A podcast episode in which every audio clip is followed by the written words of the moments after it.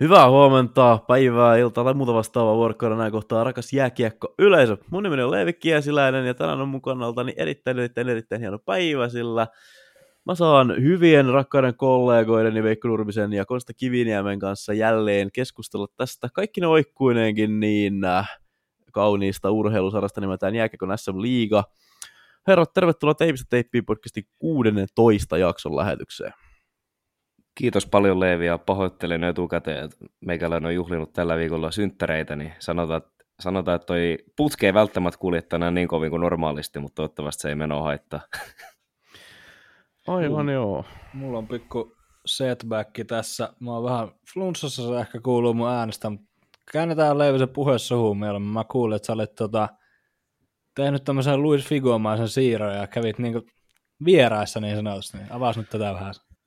No joo, mä tota, tein enemmänkin, tämä oli enemmänkin tämmöinen pikainen laina siinä vaiheessa, kun tota, yhteistyöseura tarvitsi, tota, tarvitsi poissaolojen takia hieman tulitukea, niin sitten ei pistä teippiin liikutti Triviassa kaikkein heikoiten pärjänneen palasensa, eli minut tuonne keskiympyrä-podcastin puolelle, eli tota, jatkoa NHL-podi keskiympyrä vaati hieman paikkausta riveihinsä. Sitten tota, seurajohto, seurajohto meidän puolella sitten katsoi, että kenet on varaa liikuttaa ja mahdollisesti jopa loukkaantumisen myötä menettää, ja mulle tuli sitten tämmöinen komennus, että pakka kamas ja käyt siellä, mutta nyt ollaan täällä takaisin, saatiin ainakin höynäytettyä tota, keskiympyrän kuuntelijoita tällä mun introlla, ja sain samalla sitten korjattua tota, myös keskiympyrän sen intron, nimittäin Emelihän, Emelihän kopioi meiltä tämän, tämän intro-lausahduksen tai ton pienen, pienen lurittelun jo tuossa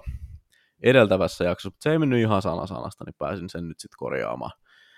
Tota, Veikko, onnittelut 26 vuoden täyttämisestä, eikö näin ollut? Kyllä näin oli. Joo, on Te... vanha, vanha tota, meillä on suurin osa kuuntelijahaarukasta on tota, hieman itseämme itsemme varttuneempia, eli he ovat tota, oikeita ihmisiä tuomitsemaan tässä, että nyt kun Veikko on 26, niin onko hän vihdoinkin ö, ison aikuisen miehen iässä vai onko hän edelleen lätkätermeen ihan junnu, aivan poika. poika. Lähettäkää meille, tota, pistäkää meille, kertokaa, kertokaa tuomio Instagramissa Veikko 26-vuotias. Mutta öö, Veikko on, Veikko on meidän podcastista vanhin ja hän on myös, tota, mitä tähän urheilutoimittamiseen tulee jälkeen raportoimiseen ja siitä, siitä kirjoittamiseen kommentoimiseen, niin hän on myös kokenein, kokenein tässä, joten jotta saadaan tähän jaksoon kunnon alkunuotti, niin aloitetaan uutisosio Veikon uutisilla. Tota, mitä on tapahtunut Lahdessa? Lahdessa on tapahtunut tämmöinen aika mielenkiintoinen pelaajavahvistus. Itse fyysisen pelin ystävänä ilahduin tästä uutisesta paljon, eli monelle liikaseuraajalle tuttu Antti Tyrväinen palaa Lahden pelikanssiin ilmeisesti loppukauden mittaisella sopimuksella. Tosiaan tyrsky, kaikki tietää mitä Antti tuo kaukalla on fyysisyyttä, suoraviivaisuutta ja myös kuitenkin kykyä pisteiden tekoa, että siellä on takavuosina myös lähempänä, lähempänä 30 pisteen runkosarjakausia Tyrväisellä, että hän kyllä osaa pisteitä myös tehdä. Viime kaudella tota, hän pelasi Saksassa kuitenkin 43 peliä 20 pinnaa, et osoitti kuitenkin myös siellä, Saksa on kuitenkin fyysinen, fyysinen ja myös aika vaativa sarja, ne osoitti siellä, että pystyy siellä vähän tulosta myös tekemään rikkovassa roolissa, ja mun mielestä tämmöinen erittäin tervetullut vahvistus tuohon pelikassiin kokoopanoon, että vähän pelikas tarvii mun mielestä vähän semmoista rehellistä munaa nyt sinne kaukaloon, ja mun mielestä Tyrväinen sitä sinne pystyy tuomaan. Joo, siinä on tota, tämmöinen johtava, siis klassinen johtava pelaaja hankittu. Hankittu ehdottomasti Lahteen.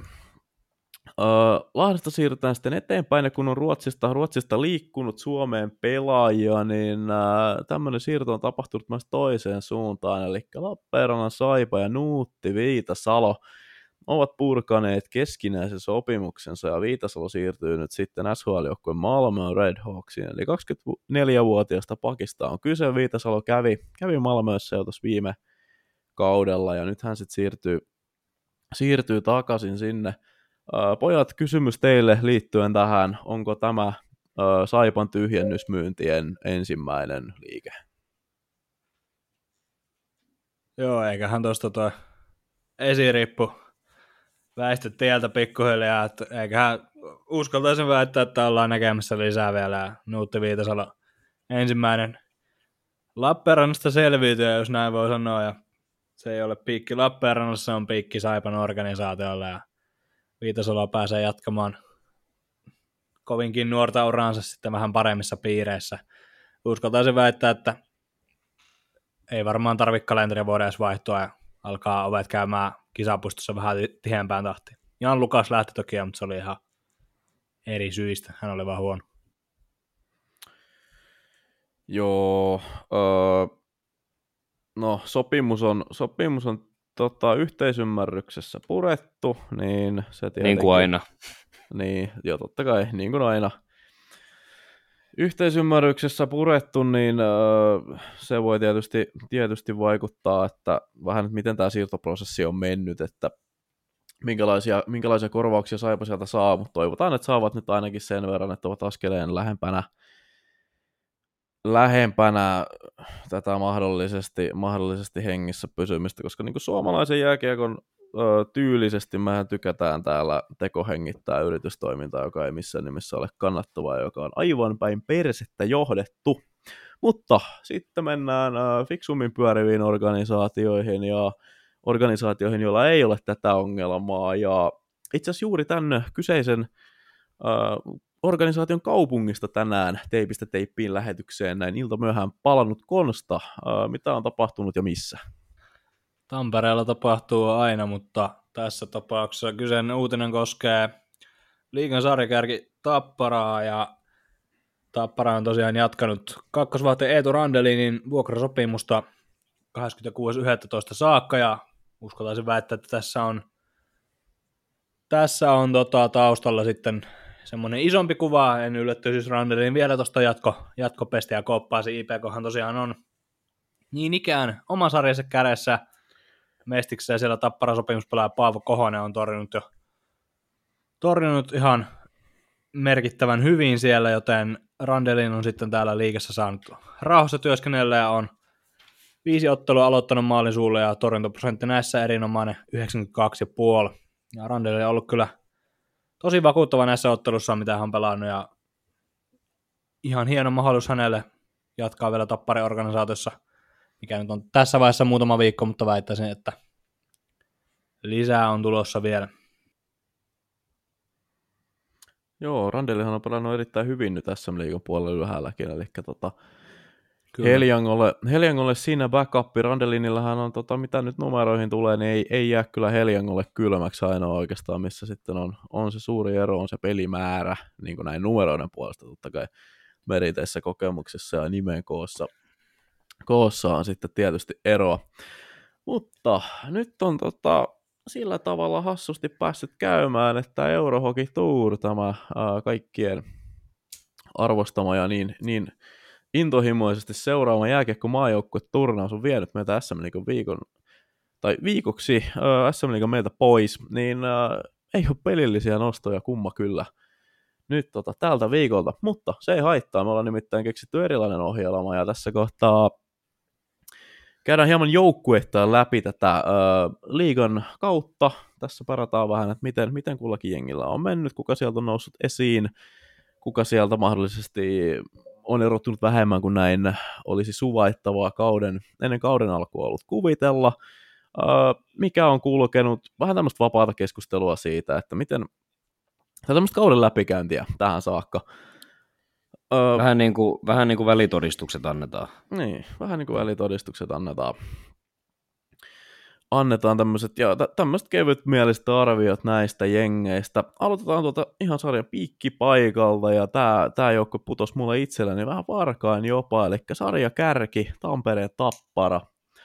Öö, puhuttiinkin noista Tapparan veskoista, veskoista jo, niin tota, Helianko Meillä on tässä muutama, muutama siis kategoria. Meillä on täällä parasta veskaa, parasta pakkia, parasta hyökkääjää, kehityksen kohteita, parasta hankintaa, tämmöistä, vastaavaa. Ja sitten myös ainakin osa jengeistä kohdalla, niin jos sieltä on jäänyt jotkut yksittäiset pelit sillä tavalla, että, että niistä on jäänyt joku, joku tiukka huomio tai siellä on, siellä on jotain suuria käännekohtia tai vastaavia, niin nämä käsitellään nyt läpi. Tapparasta hyvin pelannut veskaripari, nostan silti Heliangon tähän. Näiden, näistä kahdesta edelleen ihan syystä, että hän on, hän on siellä luottoveska.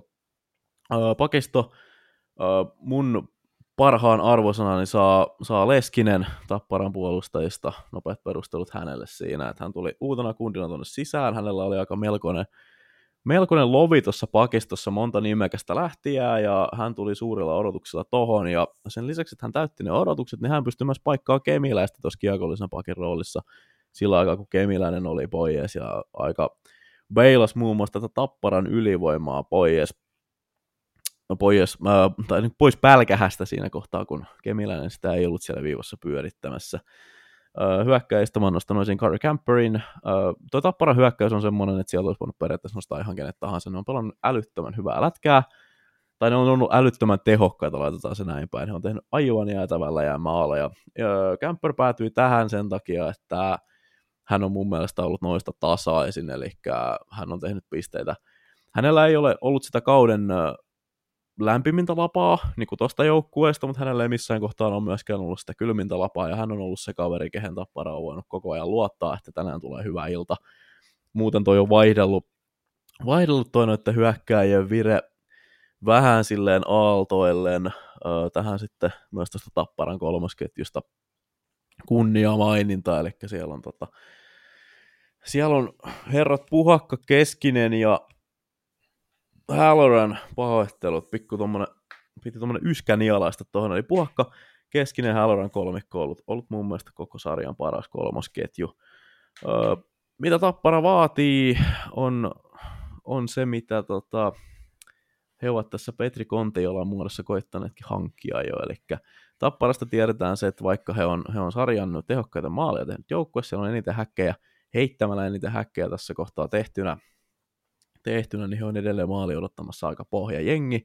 Tarkoittaa siis sitä, että he tekee huonoista paikoista paljon maaleja ja no se on tässä aika selkeä kehityskohde. Muuten, muuten toi on ihan pommin varma toi joukkue ja niin, siellä on nyt Petri Kontiolla hankittu tätä paikkaa, vaan katsotaan miten Konnalla tästä lähtee, tästä lähtee tota, nyt sitten tämä pelaaminen liikenteeseen, mutta se on Tapparan tällä hetkellä mun mielestä oikeastaan ainoa kehityskohde. En mä näe mitään muuta kuin sen, että öö, he helpottavat tekemistään sillä, että koko ajan ei tarvi olla niin pirun tehokas, koko ajan ei tarvitse tehdä niistä kaikkein heikoimmista maalintekopaikoista maaleja voittaakseen otteluita.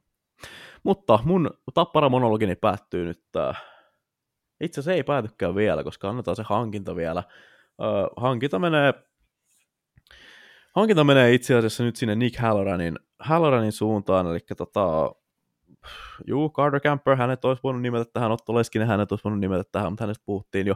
Mutta Nick Halloran, toi on tota, nykypäivän jälkeenkossa, kun sulla on kolmosketjusta tarjota kaveri, joka painaa yli piste per peli tahtia, niin se on aivan uskomaton assetti, koska kolmosketjun uh, yksi pää tehtävistä on tulituki, ja Nick Halloran 20 matsia, 21 pistettä, aivan älytön haku, ja tosiaan kolmosketjussa painanut koko kauden. Herrat, onko erimielisyyksiä vai, vai mennäänkö eteenpäin? Ei ole. Tota, haluaisitko nostaa vielä tähän syys-jouluun välikaudelle tota, jonkun seuraamisen arvoisen pelaajan tuolta? Ketä et mahdollisesti vielä mainin? Mm, seuraamisen arvoinen pelaaja on hyvä, on hyvä ja tota, nostetaan, nostetaan seuraamisena, no nyt helppo, helppoa olisi tietenkin sanoa Petri Kontiola, koska hän hän tässä nyt hyvin piakkoin on, on odotusten mukaan askissa, mutta kyllä mä nostan teille, kuulkaa Oiva Keskisen tuolta. Oiva Keskisen, hän äsken kehuinkin jo, mutta että erittäin fiksu eli en näe syytä, minkä takia hän ei tästä kehittyisi vielä niin kuin kauden mitas paremmaksi pelaajaksi. Siellä on semmoista, öö, nuori kaveri kun kyseessä, niin siellä on semmoista juniorimaista ailahtelua, tason vaihtelua välillä, mutta että, tota, älyttömän hyvä pelaaja, ja sitten myös jos tota, toi Benjamin Rautiainen 05 18-vuotias nuori mies saa, tota, saa lisää peliaikaa. Hän on nyt yhden matsin pelannut, hän on yhden maalin siinä kuitannut, mutta hän on sitten taas tuota Tappara juniorien puolella tehnyt ihan mitä hän on, hän on tykännyt, niin Rautiainen myös, jos, jos kokoopanosta löytyy, niin suosittelen ehdottomasti ehdottomasti seuraamaan. Hänellä on ainakin tämmöinen kliinisen viimeistelijän nimi, niin kuin mä SM kaukaloista tiedämme. Kyllä vaan. Hyvä shoutoutti sinne vielä kaikille rautiaisille. Lähdetäänkö katsoa, että onko se ruoho vihreämpää Tampereen toisella puolella. Paikallisottelussa se ainakin ollut, sillä Saari kakkosena meillä löytyy Tampere Ilves. Tosiaan kolme pistettä tapparaa jäljessä ja yhden pelin enemmän pelanneena, mutta Ilves on tällä kaudella kummankin Tampereen paikallisen klaarannut kotiin ja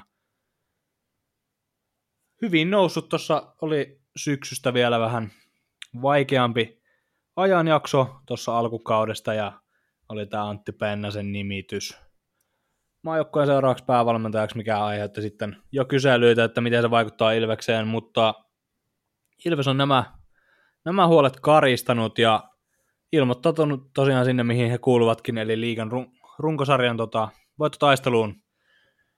Mainitsemisen arvoisia pelaajia on tuossa joukkueessa erittäin paljon.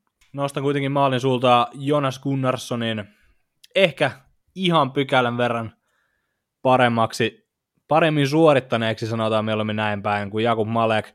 Herrat on aika 50-50 mun papereissa, mutta annetaan tilastojen puolesta Gunnarssonille tämä. Ei ole, ei ole ihan oikein vielä ilmassut suuremmassa kuvassa niitä huolia, mitä ilmaisin itse teipistä teippiin kausi ennakoissa, että riittääkö Gunnarssonilla voittavaksi maalivahdiksi liigassa.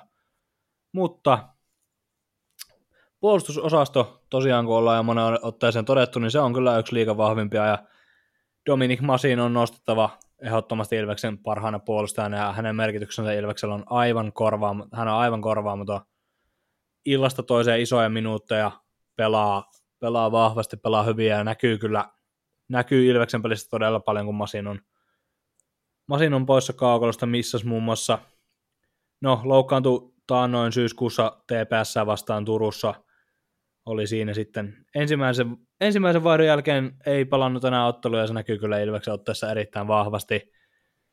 Ja muutenkin on erittäin tärkeää, ja sitä ei varmaan tarvii erikseen todistella, että Masinin kaltaisella pelaajalla on niin suuri vaikutus, vaikutus Ilvekseen. Pysytään tsekeissä.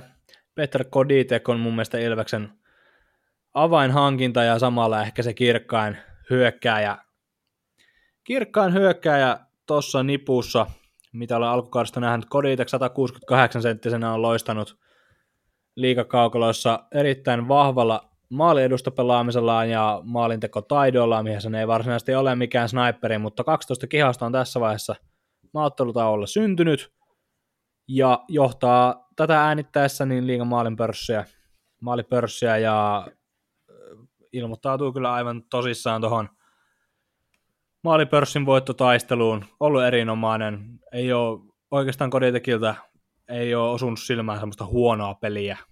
Välillä se ruuti on märkää, mutta joka tapauksessa on kyllä, on kyllä ollut erinomainen. Olla palvesta totta kai sanottava samaa, olla palve nyt totta kai Suomi, suomalaiselle yleisölle jo tuttu ennestään, niin ei ehkä tämmöistä tämmöistä wow-reaktiota niin paljon aiheuta, mutta palve on ollut kyllä erinomainen kanssa ja pelaa erittäin hyvin yhteen, löytää aina syöty perille ja on kyllä huikea lisää tuohon Ilveksen joukkoeseen eri, erityisesti ylivoimalla. Näistä heikommista hankinnoista on kyllä väkisinkin nostettava Niklas Freeman esiin, että ei ole ollut kyllä niin kuin ollenkaan, ollenkaan sitä, mitä odotettiin. Kapteeni se rinnassa ja ei ole en tiedä painaako se Freemanilla vai mikä on, kun ei kulje, mutta ei kulje todellakaan ollut Ilveksen yksi heikompia puolustaja näistä vakio, vakioroolin pakeista ja sai siitä totta kai sitten kunnian EHTlle hypätä mukaan. Ei, en oikein tiedä, että millä näytöillä, mutta Freemanilla on kyllä paljon parantava, jos Venäjä vielä maajoukkoissa tällä kaudella pelata. Nostamisen arvoisia pelaajia on kyllä Jani Nymanista olen puhunut monesti hyvää ja aion kyllä jatkaakin Nymanista paljon puhumista, on erinomainen maalintekijä ja etenkin olla Palveen kanssa huikea kemia tuolla ylivoimalla ja uskon kyllä, että Nyman tulee tällä kaudella vielä breikkaamaan ihan Ilveksen kärkiäjiin ja ensi kaudeksi sitten hyppää Seattlen organisaation mukaan. Ja niin Nymanista kannattaa nyt nauttia vielä, kun on aikaa. Ja Sebastian Soini, 17-vuotias puolustaja, nostettava kanssa. Näissä Ilveksen pelissä, missä hän on pelannut, niin on kyllä ollut varsin kypsä oloinen ja ihan piirtejä lisää tuonne pakistoon, mutta Soini ei ole vakiorotaatio on vielä pystynyt murtautumaan, niin en siitä sen suuremmin maalaile vielä mitään tulevaisuutta. Jos joku kouluarvosana pitäisi antaa Ilvekselle, niin kyllä mä sinne vahvaan ysiin vetäisin tämän, että se alun, alun pikku vaikea pätkä vähän himmentää tätä, mutta kokonaisuudessa on ollut hyvä Ilves. Öö, joo, mä itse tota, lisään, lisään tämän kouluarvosanan myös, eli tämä oli meillä, meillä kirjoitettuna ö, muistiin, mutta koska minä en osaa lukea, niin ö, se ei oikeastaan mun, mun suoritukseni vaikuta. Annetaan tapparalle, no, en, siis no jos sä oot runkosarja kärjessä, niin voiko se olla muuta kuin, annetaan, annetaan kymppi miinus sen takia, se pikku miikka sinne sen takia näiden tota, näiden edistyneiden, edistyneiden tilastojen heikkouden takia, mutta päästetään tässä kohtaa myös äh, kolmikon kolmaskin ihminen ääneen äh, joukkueensa suhteen. Veikko ja ketä sulla sieltä löytyy? Oulun kärpät on tota, ei anteeksi, mä väärin. Heti meni vihkoon. No ei se mitään. Ota, että mä yskäsenkin tähän väliin. Eikö tämä ollut nyt konsta yhdeksäs, ei kun yhdeksäs viikko levi putkeen, kun yskä jatkuu? Joo, tota, se ei saa kyllä vaan. Lopu. Se ei loppu. Se, se on paha, kun se pääsee, se on viheliäinen, kun se pääsee käymään päällä. Kolmantena sitten tamperelaisten jälkeen, niin sieltä tulee Helsingin IFK, 19 ottelua, 35 pistettä.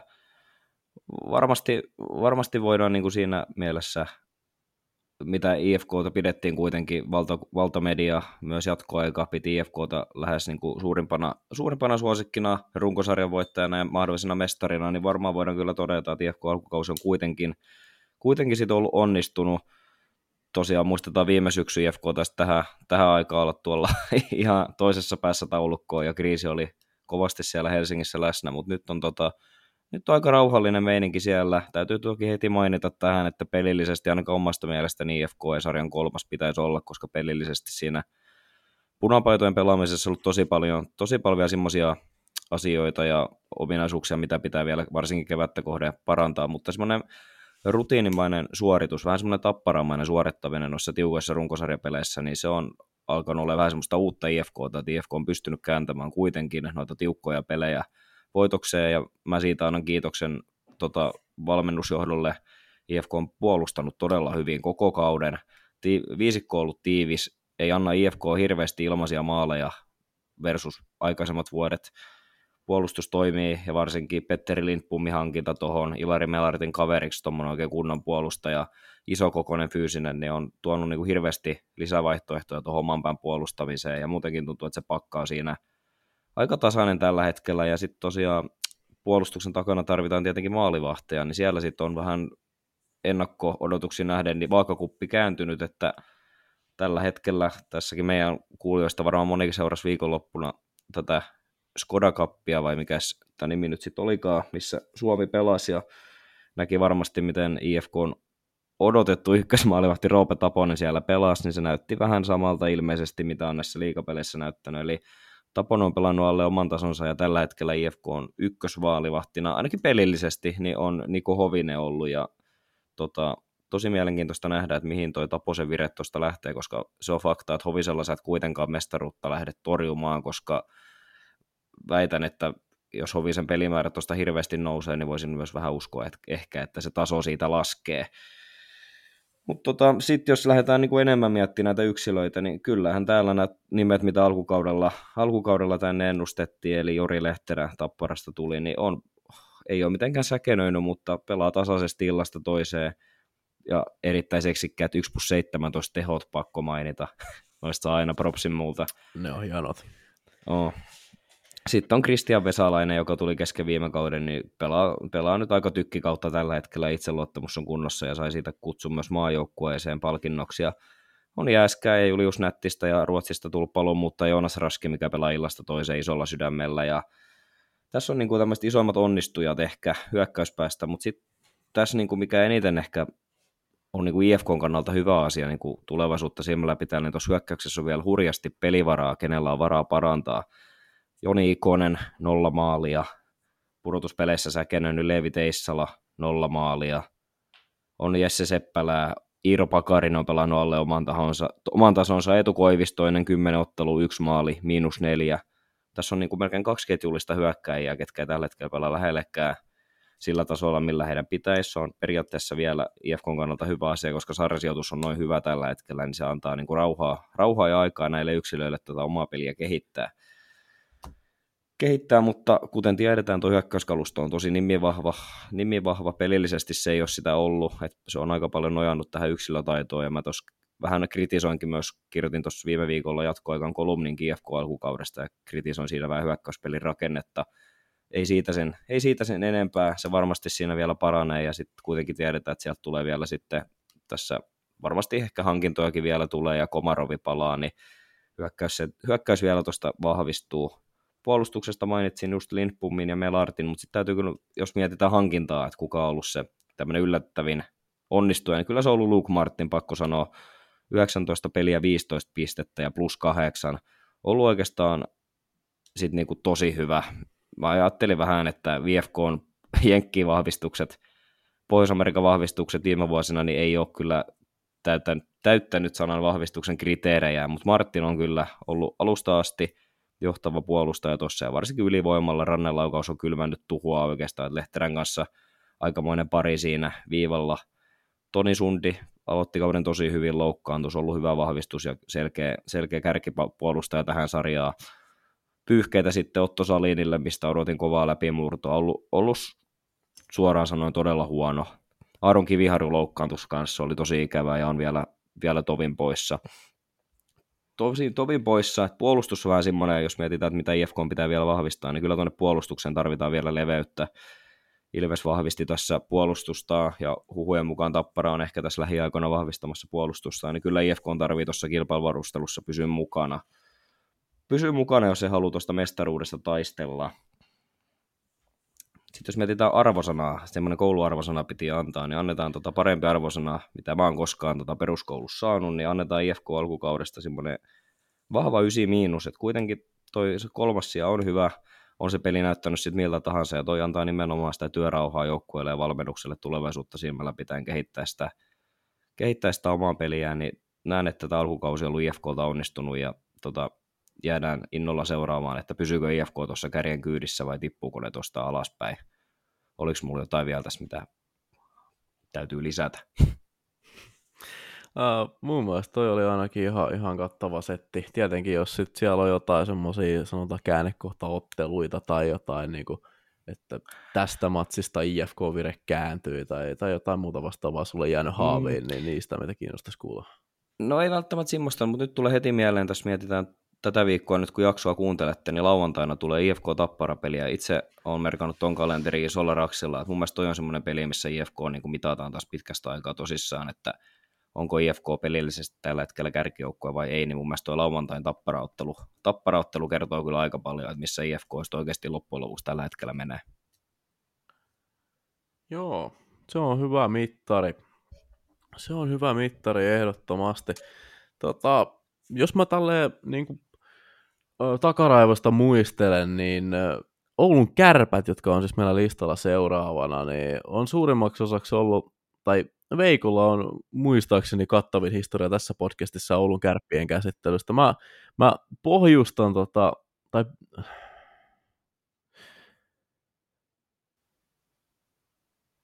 mä alustan tätä puheenvuoroa sillä, että mä kysyn yhdestä erittäin yllättävästä osa-alueesta tämmöisen kysymyksen, että kun on kaksi nuorta maalivahtia, Niklas Westerholm, Niklas Kokko, Westerholm toistaiseksi ollut ykkönen, mutta nämä molemmat on ollut hei tosi hyviä tällä kaudella, niin tota, mitä sä näet, jatkaako Westerholm ykkösenä kauden loppuun saakka vai pomppaako Kokko tuosta ohittavia? No, välihuomio kyllä. Välihuomio. Kuulinko termin nuori maalivahti, koska Niklas Westerholm on tosiaan jo 26.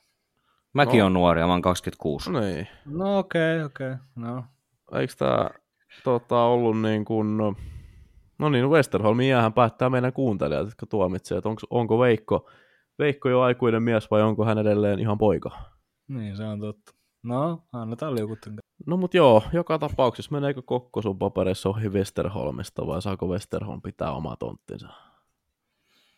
No kyllä mä väitän, että jos niinku hierarkia mietitään, niin kyllä Westerholm on ykkösmaalivahti, mutta jos Kokko jatkaa noin vahvaa pelaamista tuossa, niin hän voi kyllä nousta sinne ihan virallisessa ykkösmaalivahdiksi, mutta täytyy ensinnäkin nyt kehua kärppiä tässä tosi paljon, koska me plus kaikki muut valtamediat tuossa alkukaudesta antoi kärpille niin sanotusti rapaa. Kauden alku, oli tosi, kauden alku oli tosi karmea ja näytti, että se meno jatkuu täsmälleen siitä, mihin se viime kaudella jäi. Mutta sitten tapahtui, sit tapahtui jotain. Kärpät rupesi saamaan pelinsä toisteisuutta, järkeä. Maria Mäki paljon kritisoitu, myös minä olen kritisoinut, niin täytyy kyllä iso sulka hänelle ja valmennusstaffille antaa. Et nyt tuo peli näyttää oikeasti tällä hetkellä aika tasapainoiselta. Siitä liiallisesta trap-pelaamisesta on pikkusen vähän nyt tingitty. Toki vielä sitäkin on aika paljon, mutta se hyökkäyspeli on saatu paljon ja siihen avauspelaamiseen variaatioita. Et siitä valmennusjohdolle iso sulka hattuu. Ja ainoa nyt, mikä tulee ensimmäisenä mieleen, olin tuossa katsomassa, vajaa kuukausi sitten oli Kärpät Tappara-peli. Kärpät pelasi siinä tosi hyvin, mutta vasten kaikkia, kaikkia odottamia Tappara sen kuitenkin voitti. Toivoisin, että saataisiin sinne Raksilaan semmoista takavuosien meininkiä. Tuntuu, että aina kun television välitykseltäkin katsoo kärppien peliä, niin se halli on jotenkin tosi hiljainen ja vaisu. Niin itse muistan kuitenkin ne 2010-luvun kärppien kultaajat myös. Hallissa oli aina hyvä meininki ja oli niin kuin semmoista karnevaalitunnelmaa, niin menkää nyt hyvät ihmiset, hyvät ihmiset sinne Raksilaan myös paikan päälle enemmän ja antakaa tuki tuolle joukkueelle, koska nyt rehellisesti tuo joukkue pelaa tällä hetkellä voittavaa jääkiekkoa, mikä on itsellä ainakin ollut yllätys viime kauden jälkeen, niin menkää antamaan tuki tuolle joukkueelle. Sitten jos mietitään tuota kärppien onnistujia alkukaudesta, niin kyllä mulla tulee niin kuin Teemu Turunen mieleen. Mä oon hänen fanboy ollut tässä monta vuotta jo, mm. mutta nyt Turusesta jotenkin nyt niin kuin taas paistaa, että hänellä on pitkästä aikaa se peliilo. Viime vuonna hänellä ei sitä niin omasta mielestä ollut. Nyt hän niin kuin tekee niitä, hän tekee niitä jalkamiinoja ja siellä on yritetty ilmaveiviä ja hän haastaa koko ajan ja haluaa olla kiekossa, niin nyt hän niin kuin pelaa niillä omilla vahvuuksillaan ja se myös näkyy siinä, että hän on kärppien sisäisen pistepörssi ykkösenä. Et kultakypärä kannattaa seurata, tulee pelaa todella hyvän kauden, sen voin jo nyt tässä luvata ja taata loppuun asti.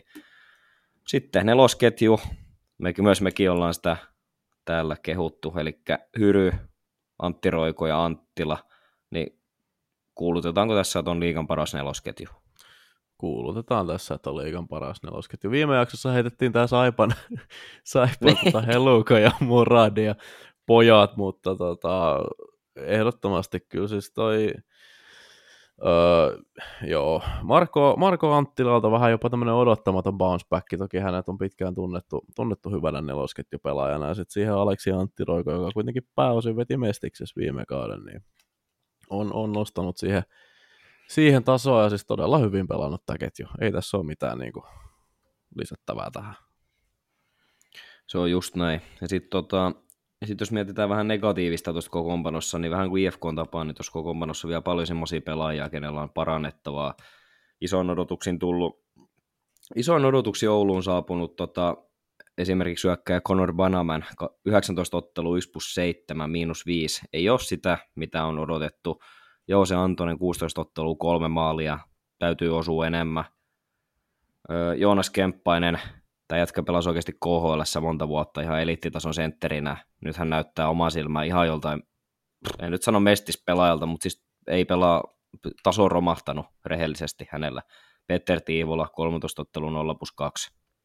Niin kuin tämmöisiä ison profiilin nimiä vetää aivan vihkoa. Trevor Mingo ja pakkasi jo laukkuunsa. Odotin itse, taisi Leivikin odottaa kovaa tekijää tuohon kärppähyökkäykseen. Ei lähtenyt, ei lähtenyt hommat siinä käyntiin. Mingoja oli muistaakseni mun kesän top kolme hankinnat listalla, että se meni sitten taas niinkin hyvin. Mm, kyllä.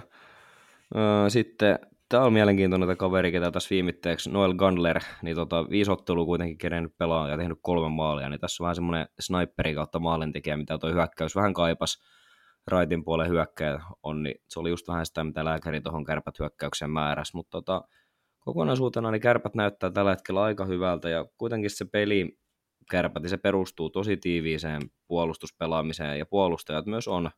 Sitä Atte Ohtamaa, Martin Jandus, Miika Koivisto, no Viktor Berilund ei osaa puolustaa, Tommi Kivisto osaa, niin tässä on oikeasti semmoinen pakisto, mikä tukee tuota pelitapaa, että se on suht hyvin liikkua, mutta kuitenkin tota, puolustaa, puolustaa todella hyvin illasta toiseen, niin tuossa on Marjamäellä aika hyvät palikat rakentaa tuota peliä, ja tota, itse odotan, että kärpät pysyy tuossa top 6 ehkä jopa sit läpi kauden ja kouluarvosana, jos mietitään, niin kyllä mä annan 9 plussan tästä kärpille, koska viime kausi, niin kuin tässä on sanottu jo parin kertaa, oli niin karmea, että mitkään merkit ei oikeastaan viittanut, että lähtee näin hyvin tämä homma tästä lopulta sitten käyntiin, niin annetaan tästä posia kärpille ja toivotaan kärppien kannalta, että meno jatkuu näin myös loppukauden ajan.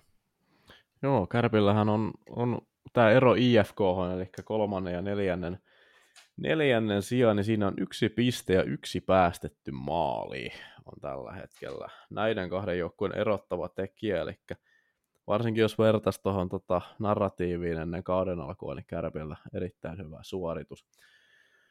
Öö, oli liikkuvista pakeista ja tota, oli tuossa oli, oli tuossa puhetta sekä IFK että Kärppien kohdalla siitä, että niin kun hyökkääjä, on monta hyökkääjää, joita toivotaan enemmän tehoja.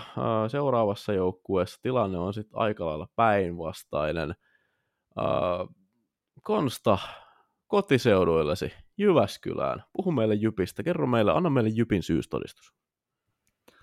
Mä annan teille Jypin syystodistuksen, sitä mä haluan antaa lämpimät kiitokset joka ikiselle, joka jätti oikeasti palautetta, että Jyväskylästä myös kuunnellaan tätä podcastia, koska täällä toispuoli jokkea, miten ne täällä sanokaan, niin tota, asuvat herrat, ketkä tätä kästiä mun kanssa tekee, niin aina jauhaa täällä äänitystä aikana omista kotiseudusta ja omista tutuista ja ollaan niin kuin heidän kotikentällään, niin hieno, hieno kuulla tätä oikeasti kuunnellaan myös Jyväskylässä niin paljon tätä podcastia. Mä saatiin mennä ihan niin kuin montakin palautetta siitä terveisiä kaikille sinne.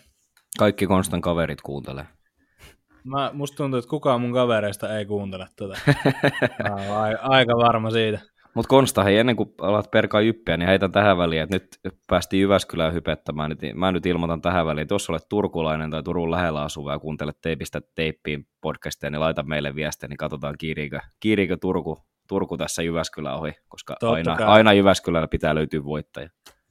Ja totta kai jo, täällä kun Turussa asemoidutaan, niin mielellään myös kuullaan, että ollaanko, ollaanko täällä tota, kuinka suuressa suosiossa, Suo, suuresta suosiosta en ehkä nyt maala. No joo, ei mennä siihen sen niin, enempää. Prosent, prosentuaalisesti. Niin, Meilläkin on käynnissä prosessi. Jep, meillä on käynnissä prosessi. Joko pureudutaan tähän jyppiin. Pureudutaan jyppiin, anna palaa. No, loistava. Taulukossa tosiaan viientenä kolme pistettä kärppiä ja peli vähemmän pelattuna. Ja Jypä oikeastaan aikamoisen matkan ja tähän tällä kaudella kulkenut, että ollut aika vuorostartaa maista tuo joukkueen suorittaminen ihan alkukaudesta ja siellä käytiin jo, käytiin jo tuolla pelikans vyöhykkeellä, mistä myöhemmin lisää, mutta tota, siellä on nyt niin vaan noustu lähinnä kolme herran turvi, heistä kohta lisää myös. Onhan tuo ylivoima niin kuin aivan uskomatonta vieläkin. Sitä ollaan tässä podcastin ei enää niin lyhyen historian aikana perattu jo aika, aika moneen otteeseen, että se ylivoima muuten osuu aivan tappavalla prosentilla. Se prosentti on vieläkin 36,6, kun verrataan liika kakkoseen ylivoimataulukossa, eli sportti, joka on 26,3. Tuossa on niin kuin vieläkin aivan, aivan käsittämättömän kova ylivoima, ja se ylivoimahan totta kai koostuu pääosin kolmen herran tehopisteestä, eli Reed Gardiner, Sami Niku ja Jere Turkulainen.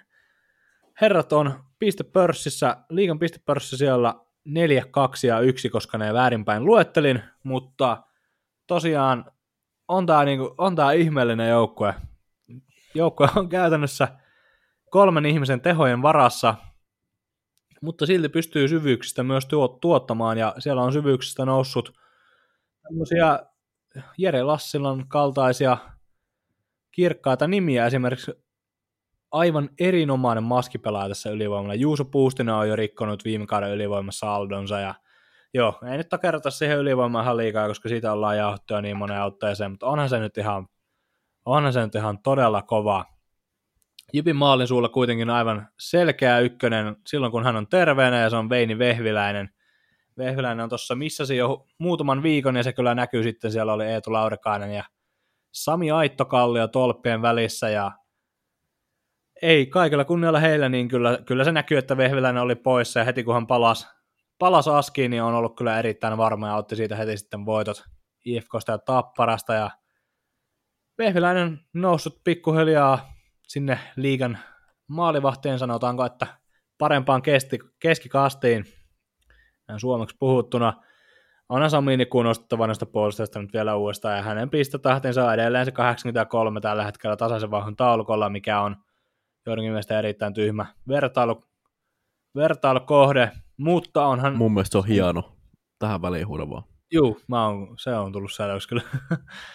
Sami Niku on 83 pisteen vauhassa, jahtaa tätä puolustajan yhden kauden pisteen mikä tosiaan Pekka Rautakalleon ja Brian Rafalskin nimissä on. Ja hyvällä mallilla on sitä rikkomassa. Siitä puhuttiin vähän enemmän viime jaksossa ja Nikun realistisesta tavoitteesta, joten shameless plugi, käykää, käykää kuuntelemassa se. Mutta hyökkäistä sitten nostettava Jere Turkulaisen lisäksi nämä Puustinen ja Lassila. On kyllä niin kuin, Lassila on kasvattaja seuransa satavuotisjuhlakaudella vakiinnuttanut nyt tämän ykkösentterin paikan.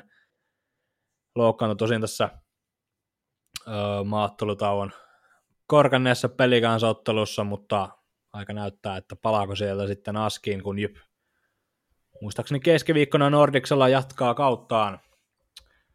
Lassila on erinomainen ollut kaikki, kaikkia odotuksia vasten täyttänyt, pystynyt täyttämään tätä ykkössentterin roolia. Juuso Puustinen tarjoaa hyvää tulivoimaa, on näyttänyt vähän löytämään sitä maalin tekoa jyvää. Robert Roobakin näyttää periaatteessa, tai ei periaatteessa se on huono sana, mutta siis sanotaanko pintaa syvemmällä paremmalta kuin viime kaudella ja väittäisin, että tuo kapteeni se ei enää ole Rovarinissa niin painava, mitä se oli. Hän on siihen rooli hyvin pystynyt istumaan. Muutama positiivinen hankinta, Mikko Perttu, hänestäkin olen puhunut paljon hyvää, 18 ottelua 0 plus 8 ja saa ylivoiman vastuutakin sielläkin ihan piirteä ja Perttu pelaa kyllä pelaa sille kuuluiselle logolle ja pelaa tota, tilanteet loppuun asti. Ja sitten Jarkko Malinen Naftalinista kaivettuna 11 peliä 3 plus 3 ja koeajan päälle loppukauden sopimus ja aivan täysin ansaittu sellainen. Malina on ollut kyllä huikea lisää tilastollisesti tuohon siihen nähdään, että hän pelaa nelosessa. Ja... No ei, esti, ei edes tilastollisesti, vaan kokonaisuudessa on ollut kyllä erinomainen ja piristää tuota joukkoa ja täyttää tästä loistavaa aasinsilta, täyttää floppihankinnan roolia. Jojo Estefan kärrättiin jo ulos kaupungista. En tiedä, millä hän on poistunut. En, en väitä, että hän on poistunut traktorilla, koska Veikko oli sitä kohta kuitenkin sanomassa. Mutta Estefan on tosiaan jo Tsekkiin tästä se jatkanut matkaansa ja hänet hankittiin isolla rahalla, isolla odotuksella, isolla vastuulla ykkössentteriksi Jyväskylään ja ei pystynyt sitä roolia ottamaan, oli hidas, oli koko ajan potkun pari jäljessä. Laukaus hänellä oli hyvä, mutta sillä ei itseään kunnioittavan paikasta taistelevan ykkössentteri, joukkojen ykkössentterin roolia oteta. Estefan jatkoi matkaansa ja tosiaan sitten oli tämä Sever Lahtisen tapaus ja yhtään vähättelemättä Sever Lahtisen tapausta, niin puhutaan nyt kuitenkin siitä, että hän jätti pelillisesti aukon tuohon joukkueeseen ja sitä olisi Jypin paikattava tuommoinen taitava laituri, viihdyttävä laituri, kiekollisesti rohkea laituri. Lienee Jypillä hakussa, en ole Mikko Viitanen, mutta uskaltaisin näin väittää. Jere Lassila nostan vielä kerran uudestaan, häntä kannattaa seurata, mikäli sikäli herra palaa maattelutaulta terveenä. Ja Jypille tämmöinen kouluarvosana, niin annetaan, annetaan kahdeksan puolia, jos se on jonkun mielestä korkea, niin onhan toi silti niin kuin erinomainen joukkue ja no lähinnä erinomainen kolmen pelaajan joukkue tällä hetkellä, mutta kyllä Jyp, Jyp on näyttänyt vakiinnuttavaa itsensä tässä pudotuspelipaikkataistelussa ja tällä hetkellä kuitenkin kiinni suorassa pudotuspelipaikassa. Pudotuspelejäkään ei Jyväskylässä pelattu tota, koronan jälkeen. Se on fakta myös se, mutta miten sä Kosta näet tuon, kun puhuttiin tuossa ennen kauden alkuun just, että tuo Jypin puolustus on ottanut hirveitä askelia niin kuin materiaalipuolesta eteenpäin viime kausista, niin miten sä näet sen vaikutuksen tuohon niin viisikkopelin parantamiseen, parantumiseen? Joo, onhan se materiaali parantunut, se on ihan päivän selvää, mutta äh, sanoisin, että on siellä vajeita vielä, mitä ehkä ennen kautta itsekin oletin, ja aika moni muukin oletti tämän materiaalin parantumisen paikkaavan. Toi kiekollinen, kiekollinen voittoisuus tuossa puolustuksessa kyllä paistaa läpi, ja siellä ei ole tuommoisia Tobias Wimberin kaltaisia oman pään luutea ja kaikki kunnia Tobias Wimberille kyllä, mutta ehkä hän tohon rooliin profiloituu parhaiten tuossa joukkueessa, niin ei ole hänen lisäksi ihan hirveästi. Ja No Kyllä vaan tähän väliin vähän sen verran, Joo, olisiko, Jyp, haastan vaan. olisiko Jypin ehkä kannattanut, mä itse mietin tässä, kun Antoni Honka tuli tarjolle, niin olisiko jopa Jypin pitänyt ihan rehellisesti sanoa, että kiitos, ei kiitos, ja hommata siihen Hongan tilalle joku tämmöinen kahden suunnan stay at home puolustaja. Koska Paperilla- kiekollisuutta, koska kiekollisuutta siellä riittää ennen Honkaakin ihan Joo. riittävästi. Ehdottomasti kyllä, paperilla kyllä, mutta tota, sinänsä ymmärrän, minkä takia tämä päätös tehtiin, koska mahdollisuus kotiuttaa oma kasvatti suht halvalla sopimuksella, no oletan, että erittäin halvalla, sillä hän NHL-sopimuksella hän saapuu, tai NHL lainalla saapuu, mutta joo, siis ihan niin kuin puhtaasti materiaalin tarpeiden puolesta, niin olisi kyllä ollut paljon järkevämpi ratkaisu. Väitän, että Jypillä on verkot vesillä. Ehkä tämä ykkössentterin ykkössentterin öö, metsästys on nyt tippunut prioriteettilistalla alemmas Lassilan noustua ja Malisen totta kai sitten tuotua syvyyttä tuohon keskikaistalle ja väitän, että ne tärkeimmät kohdat Mikko Viitasen flappitaululla tällä hetkellä vai mihin ikinä hän näitä siirtotargetteja kirjoittaa, ne on juuri tämmöinen stay at home puolustaja ja sitten tämmöinen taitava kiekollinen laituri.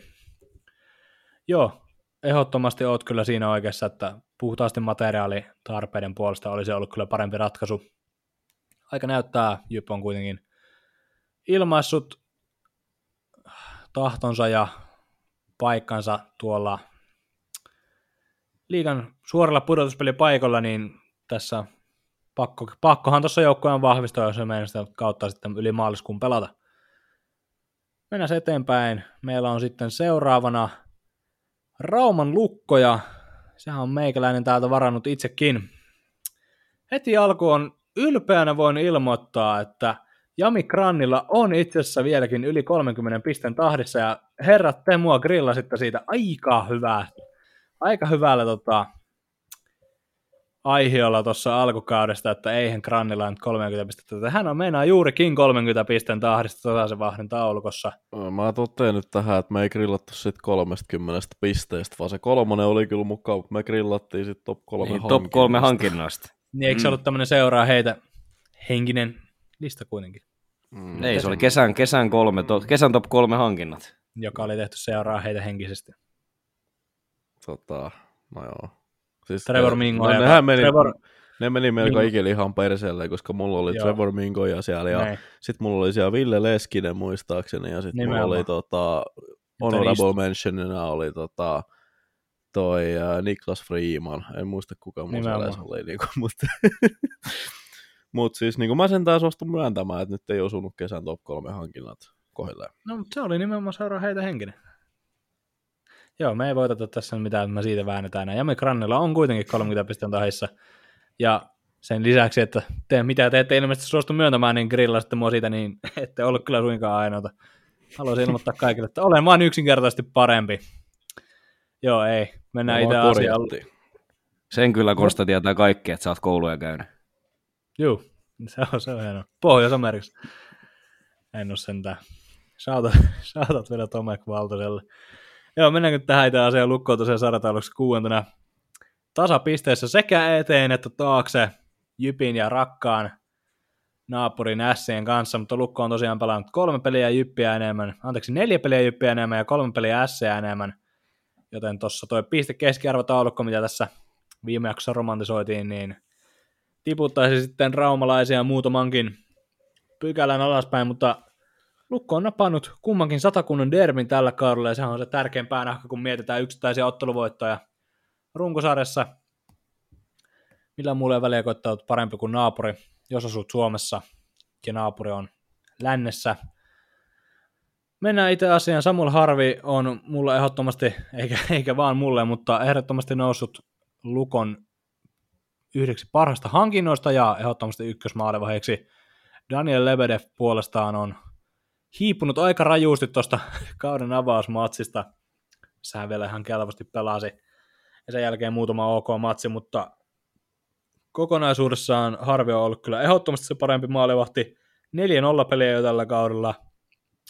Herra, herra vitsikkäästi mulle ilmoitti, kun häneltä kysyin asiasta, että lähteekö hän jahtaamaan tota Tim Thomasin 15 pelin tai 15 nolla pelin ennätystä, niin ei hän voi tuommoisia miettiä, mutta kyllä paperilla näyttää hyvältä kuitenkin. 4-0 peliä tässä vaiheessa kautta on aika vahva tilasto. Vaikka hän on nyt tuota torjuntavastuuta jakanut pitkin kautta Lebedeffin kanssa, niin on Harvi on nyt paljon enemmän tässä sanotaan lokakuun jälkeen pelannut ja ne matsit, mitä Lebedev on sitten puolestaan aloittanut, niin ei ihan syyttä ole Harvi siellä tolppien välissä sitten seuraavassa matsissa ollut.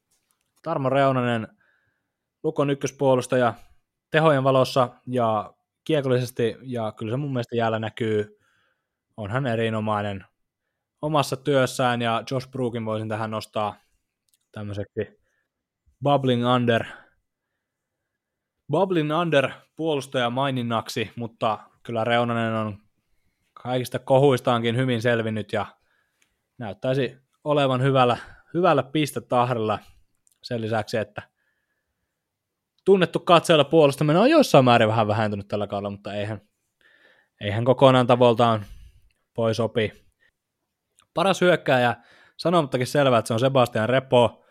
Repo on vieläkin liigan pistepörssin kärki kymmenekössä juurikin siellä 10, 10 plus 9. Ja kyllä etenkin Repon, Repon, Repon, nyt ei ole kielioppikirjaa tässä käden ulottuvilla, mutta kun hän on poissa Lukon kokoonpanosta, niin se näkyy kyllä erittäin vahvasti muun muassa juuri tämä tappara-ottelu, missä hän oli lapsensa syntymän vuoksi sivussa. Onnittelut sinne, jos Sebastian Repo tätä sattuu kuuntelemaan, mutta näkyy kyllä Lukon hyökkäyksen erittäin vahvasti. Repo on tärkeä palanen joukkueelle ja on kyllä täysin ansainnut kaiken kunniaa, mitä hän tällä kaudella on saanut ja myöskin tuon EHT, EHT-pestin, minkä hän tässä viikonlopun aikana suoritti. Brent Burke, tämmöinen hyvä, hyvä sivumaininta. Burke on ollut kyllä piirteän oloinen hyökkääjä, hyökkääjä onkin Lukon, onko peräti toiseksi tehokkaan hyökkääjä vai kolmanneksi tehokkaan.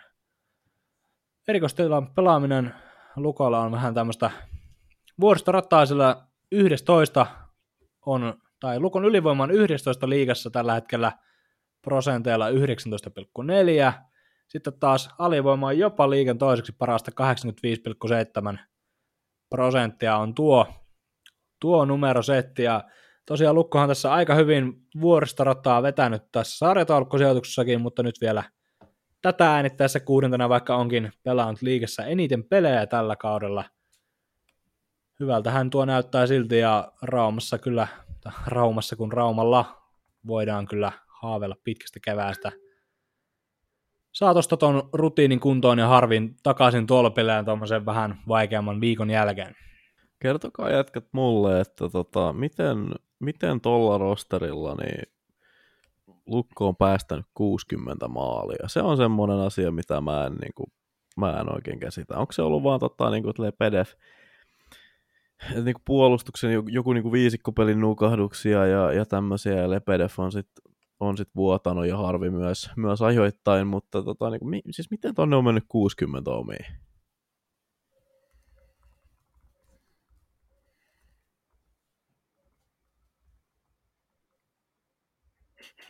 Se onkin riittävä vastaus. mä, siis mulle ei niinku ymmärry siitä. Mä, mä en tiedä, onko siis niinku se, pitääkö siinä katsoa niinku coachien suuntaan vai niinku, mä, en, mä en taju jotenkin. Mä ajattelin, että Lukko tulee nimenomaan niinku, sillä niinku semmoisella vahvalla puolustussuunnan pelaamisella. Tota, onhan, se vähän, onhan, se vähän semmoista, onhan se vähän semmoista riskialtista se Lukonkin peli, että siellä puolustajat kuitenkin se on paljon offensiivisia pakkeja, Stenqvisti Reunanen nyt etunenässä, ketkä osallistuu tuohon hyökkäyspeliin, niin välillä siellä tulee semmoisia tilanteita, just mitä itsekin nähnyt, että siellä Lukko hyökkää neljällä, neljällä ja pakki pelaa vähän viivalla itseä vastaan kautta ulos tilanteesta ja sitten saa vaan näitä ylivoimahyökkäyksiä vastustajille, niin ehkä ne on tuommoiset asiat esimerkiksi, mitkä näkyy sitten noissa tilastoissa. Joo, tota, sitä jäämme tarkkailemaan. Jäämme tarkkailemaan, mutta mitä tähän tota, syystodistusten jakamiseen tulee, niin pysytään satakunnassa joukkue, joka on tehnyt, tota, tehnyt muutaman häkin vähemmän kuin Lukko, päästänyt huomattavasti vähemmän kuin Lukko. Uh, Veikko, puhumme Lässistä. Mä Saanko mainita eka, että mä unohdin mainita tota... Niin arvosana. Kouluarvosana annetaan Aivan, anna koulu kahdeksan miinus. Okei. Okay. Joo, eli seuraavaksi on sitten Sien vuoro. Sissäkin tapahtui viime kauden jälkeen iso muutos, kun Karri lähti pois ja coach Jere Härkälä aloitti sitten päävalmentajauransa ensimmäisen kauden nyt Porissa ja tota, alku oli Siltä todella hyvä, S aloitti heti kauden hyvin ja peli oli yllättävän valmiin näköistä ja tulosta tuli ottelusta toiseen ja eikä yl- vähemmän yllättäen, niin Niklas, Niklas Rupin siellä aivan huikea maalivahti ja torjui siellä muutamassa pelissä ihan yksinkin Sille voiton ja piti Ässiä tuossa sarjataulko ihan kärkikahinoissa pitkään, mutta nyt on viimeiset viikot niin ollut vähän vaikeita ja nyt ihan sataprosenttisen varmaan, mutta onko S tällä hetkellä neljä ottelun tappioputkessa, eli on. Vire on tällä hetkellä, juu, negatiivinen, kun maajoukkuetauolle lähdettiin, ja se kyllä tiputtaa Sien arvosanaa mulla aika paljon, että olin antamassa vahvaa kasi puolta, mutta kyllä se nyt menee sinne kasi, kasi miinukseen, se kouluarvosana, mikä yleensä annetaan lopussa, mutta mä annoin sen nyt jo alussa. mutta jos puhutaan tota, sit pelaajistosta enemmän, niin kyllä tuot nousee nousee ottelusta toiseen, niin Lenni Hämeenaho ja Jan Mikael Järvinen. Tässä on kaksi semmoista klassinen sniperi maalintekijä ja sitten on klassinen pelirakentaja. Ei varmaan, ei varmaan tarvitse nimetä kumpi on kumpi.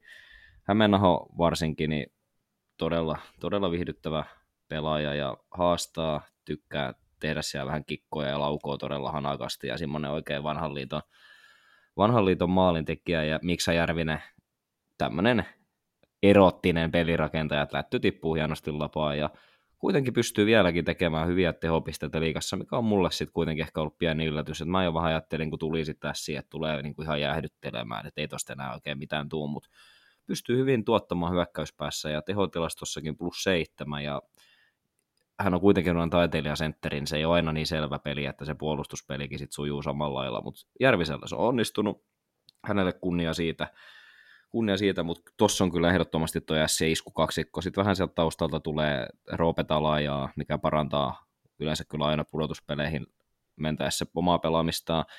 Emil Erholz, mitä Leivikin tässä ennen kauden alkua pyöritteli, että mihin, mihin hän on menossa, niin hän on menossa ylöspäin.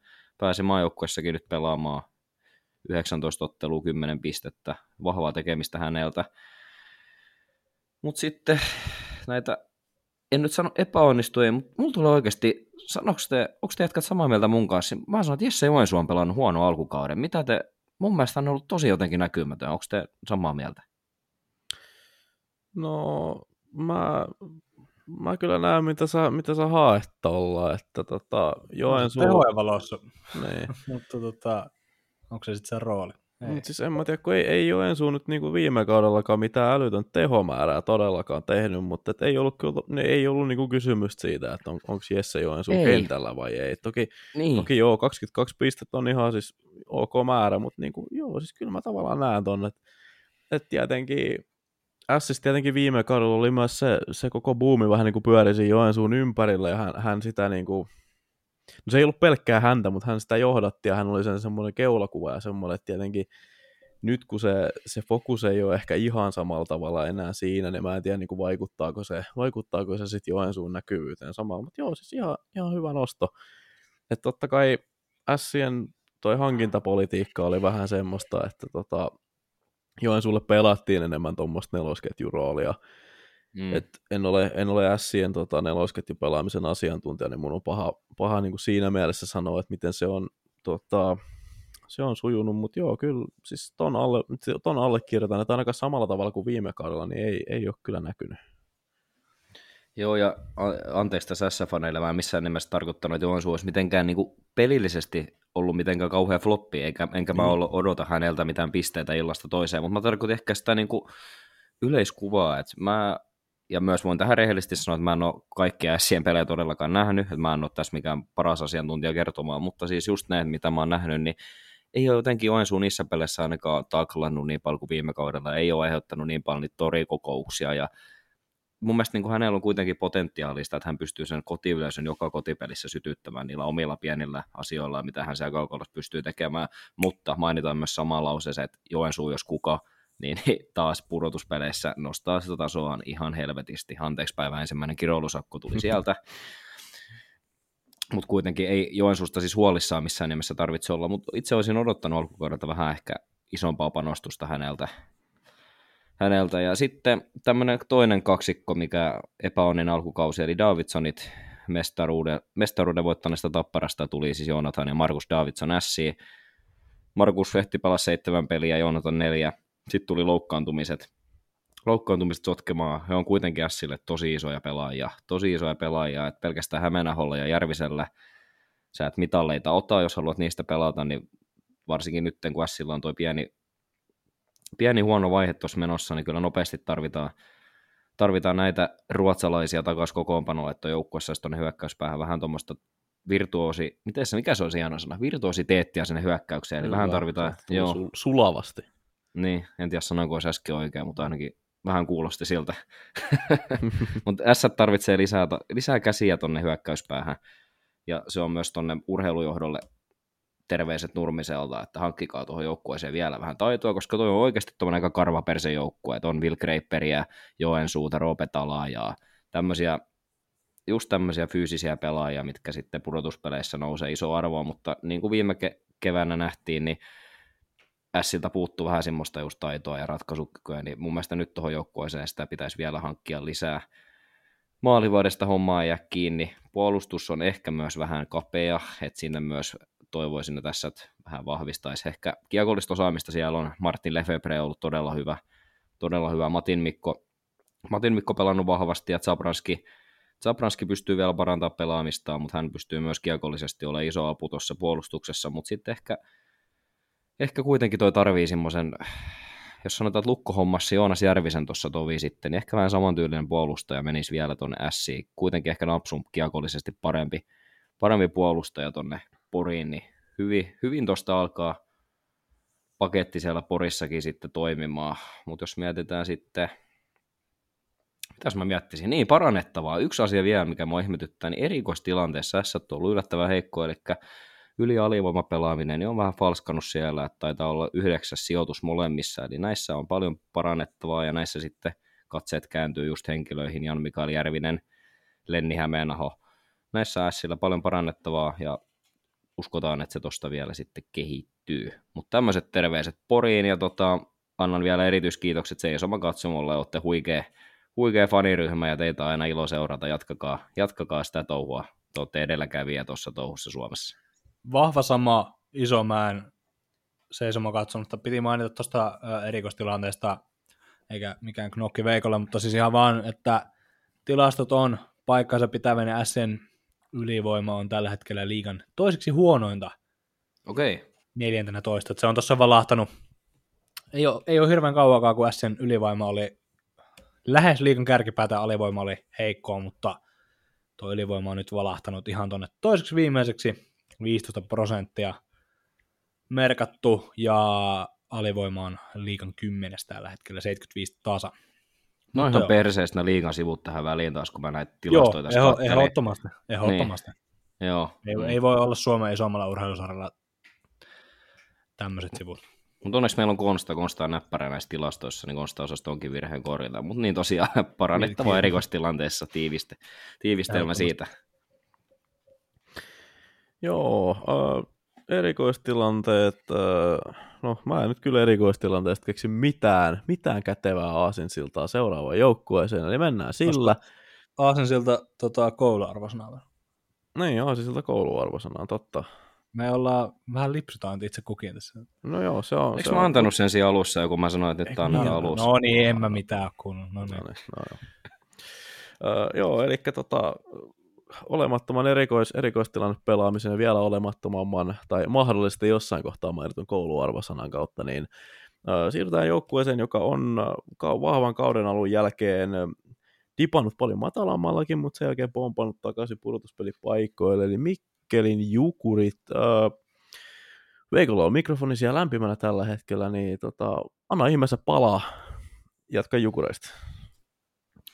Joo, ihan ensinnäkin, niin tämä on todella mystinen joukkue mulle. Mä en vieläkään niin saa tästä joukkueesta niin kuin, otetta, että onko tämä niin hyvä jääkiekkojoukkue vai huono jääkiekkojoukkue.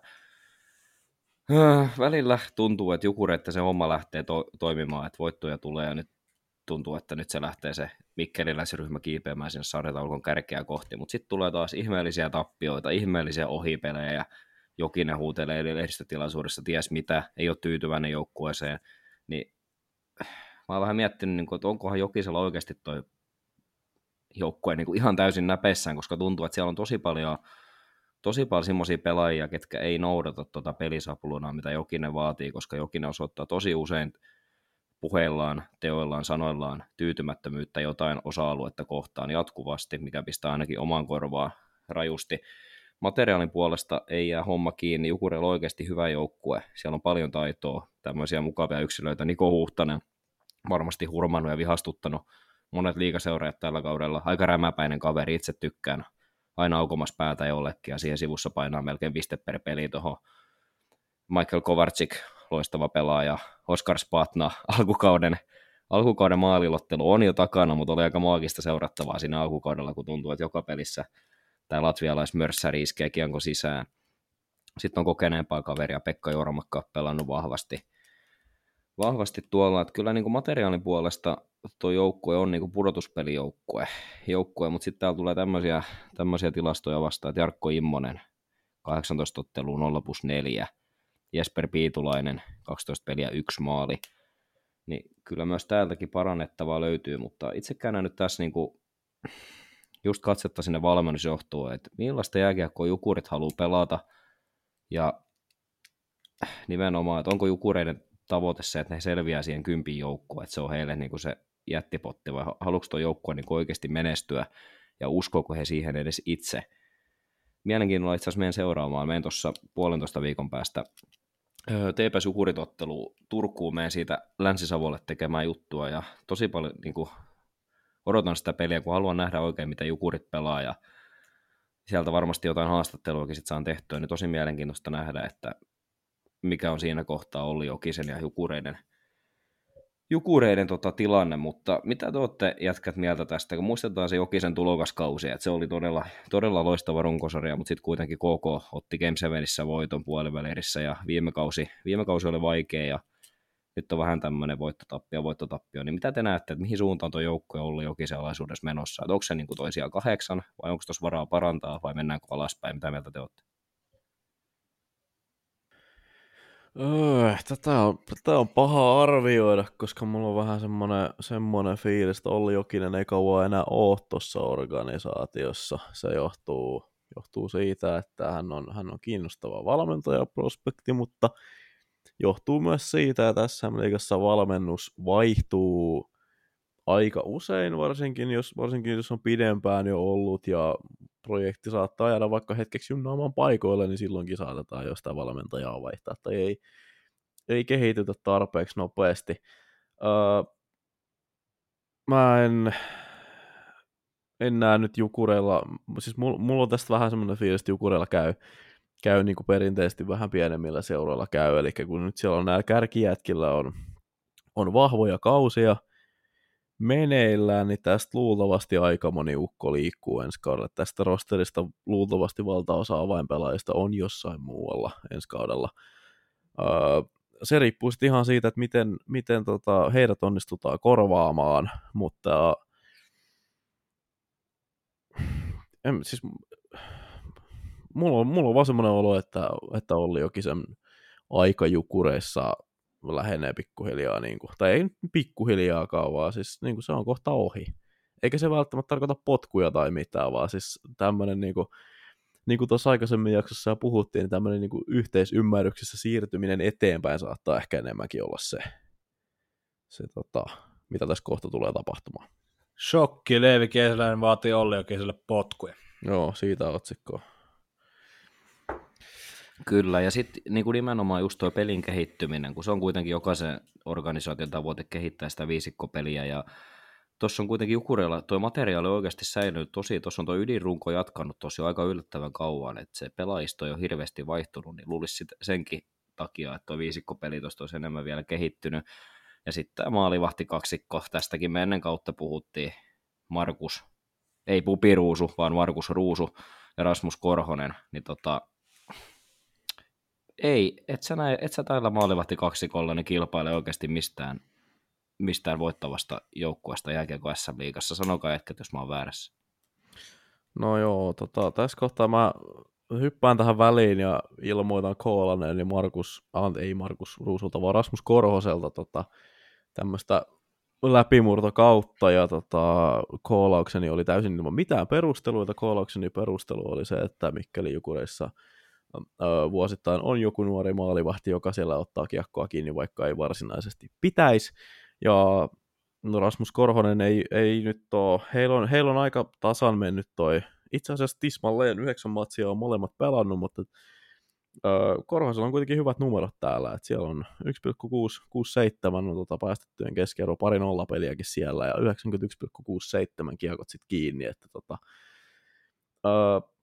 tähän haluaisin jossain kohtaa saada jostain jonkun selityksen. Mä en tiedä, onko siellä joku velho maalivahtivalmentajana vai mikä, mikä tämä on, että tänne ilmestyy tämmöisiä niin kuin aikaisemmin hyvin keskiverto tai jopa huonolla numerolla pelaneita nuoria tai nuorehkoja maalivahteja, kun ne vetää ton, vetää ton jukurilokon päälle, niin yhtäkkiä rupeaa vaan kiekko tarttumaan, ainakin osalla. Mutta öö, en, siis ei, ei, ei todellakaan ole semmoinen veskaripari, jolla niinku mistään mestaruuksista tai pitkistä keväistä pelattaisi, ei todellakaan.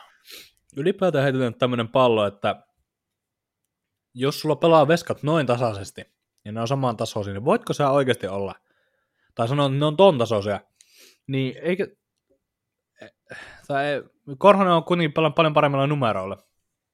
No ei paljon, mutta on pelannut paremmilla numeroilla.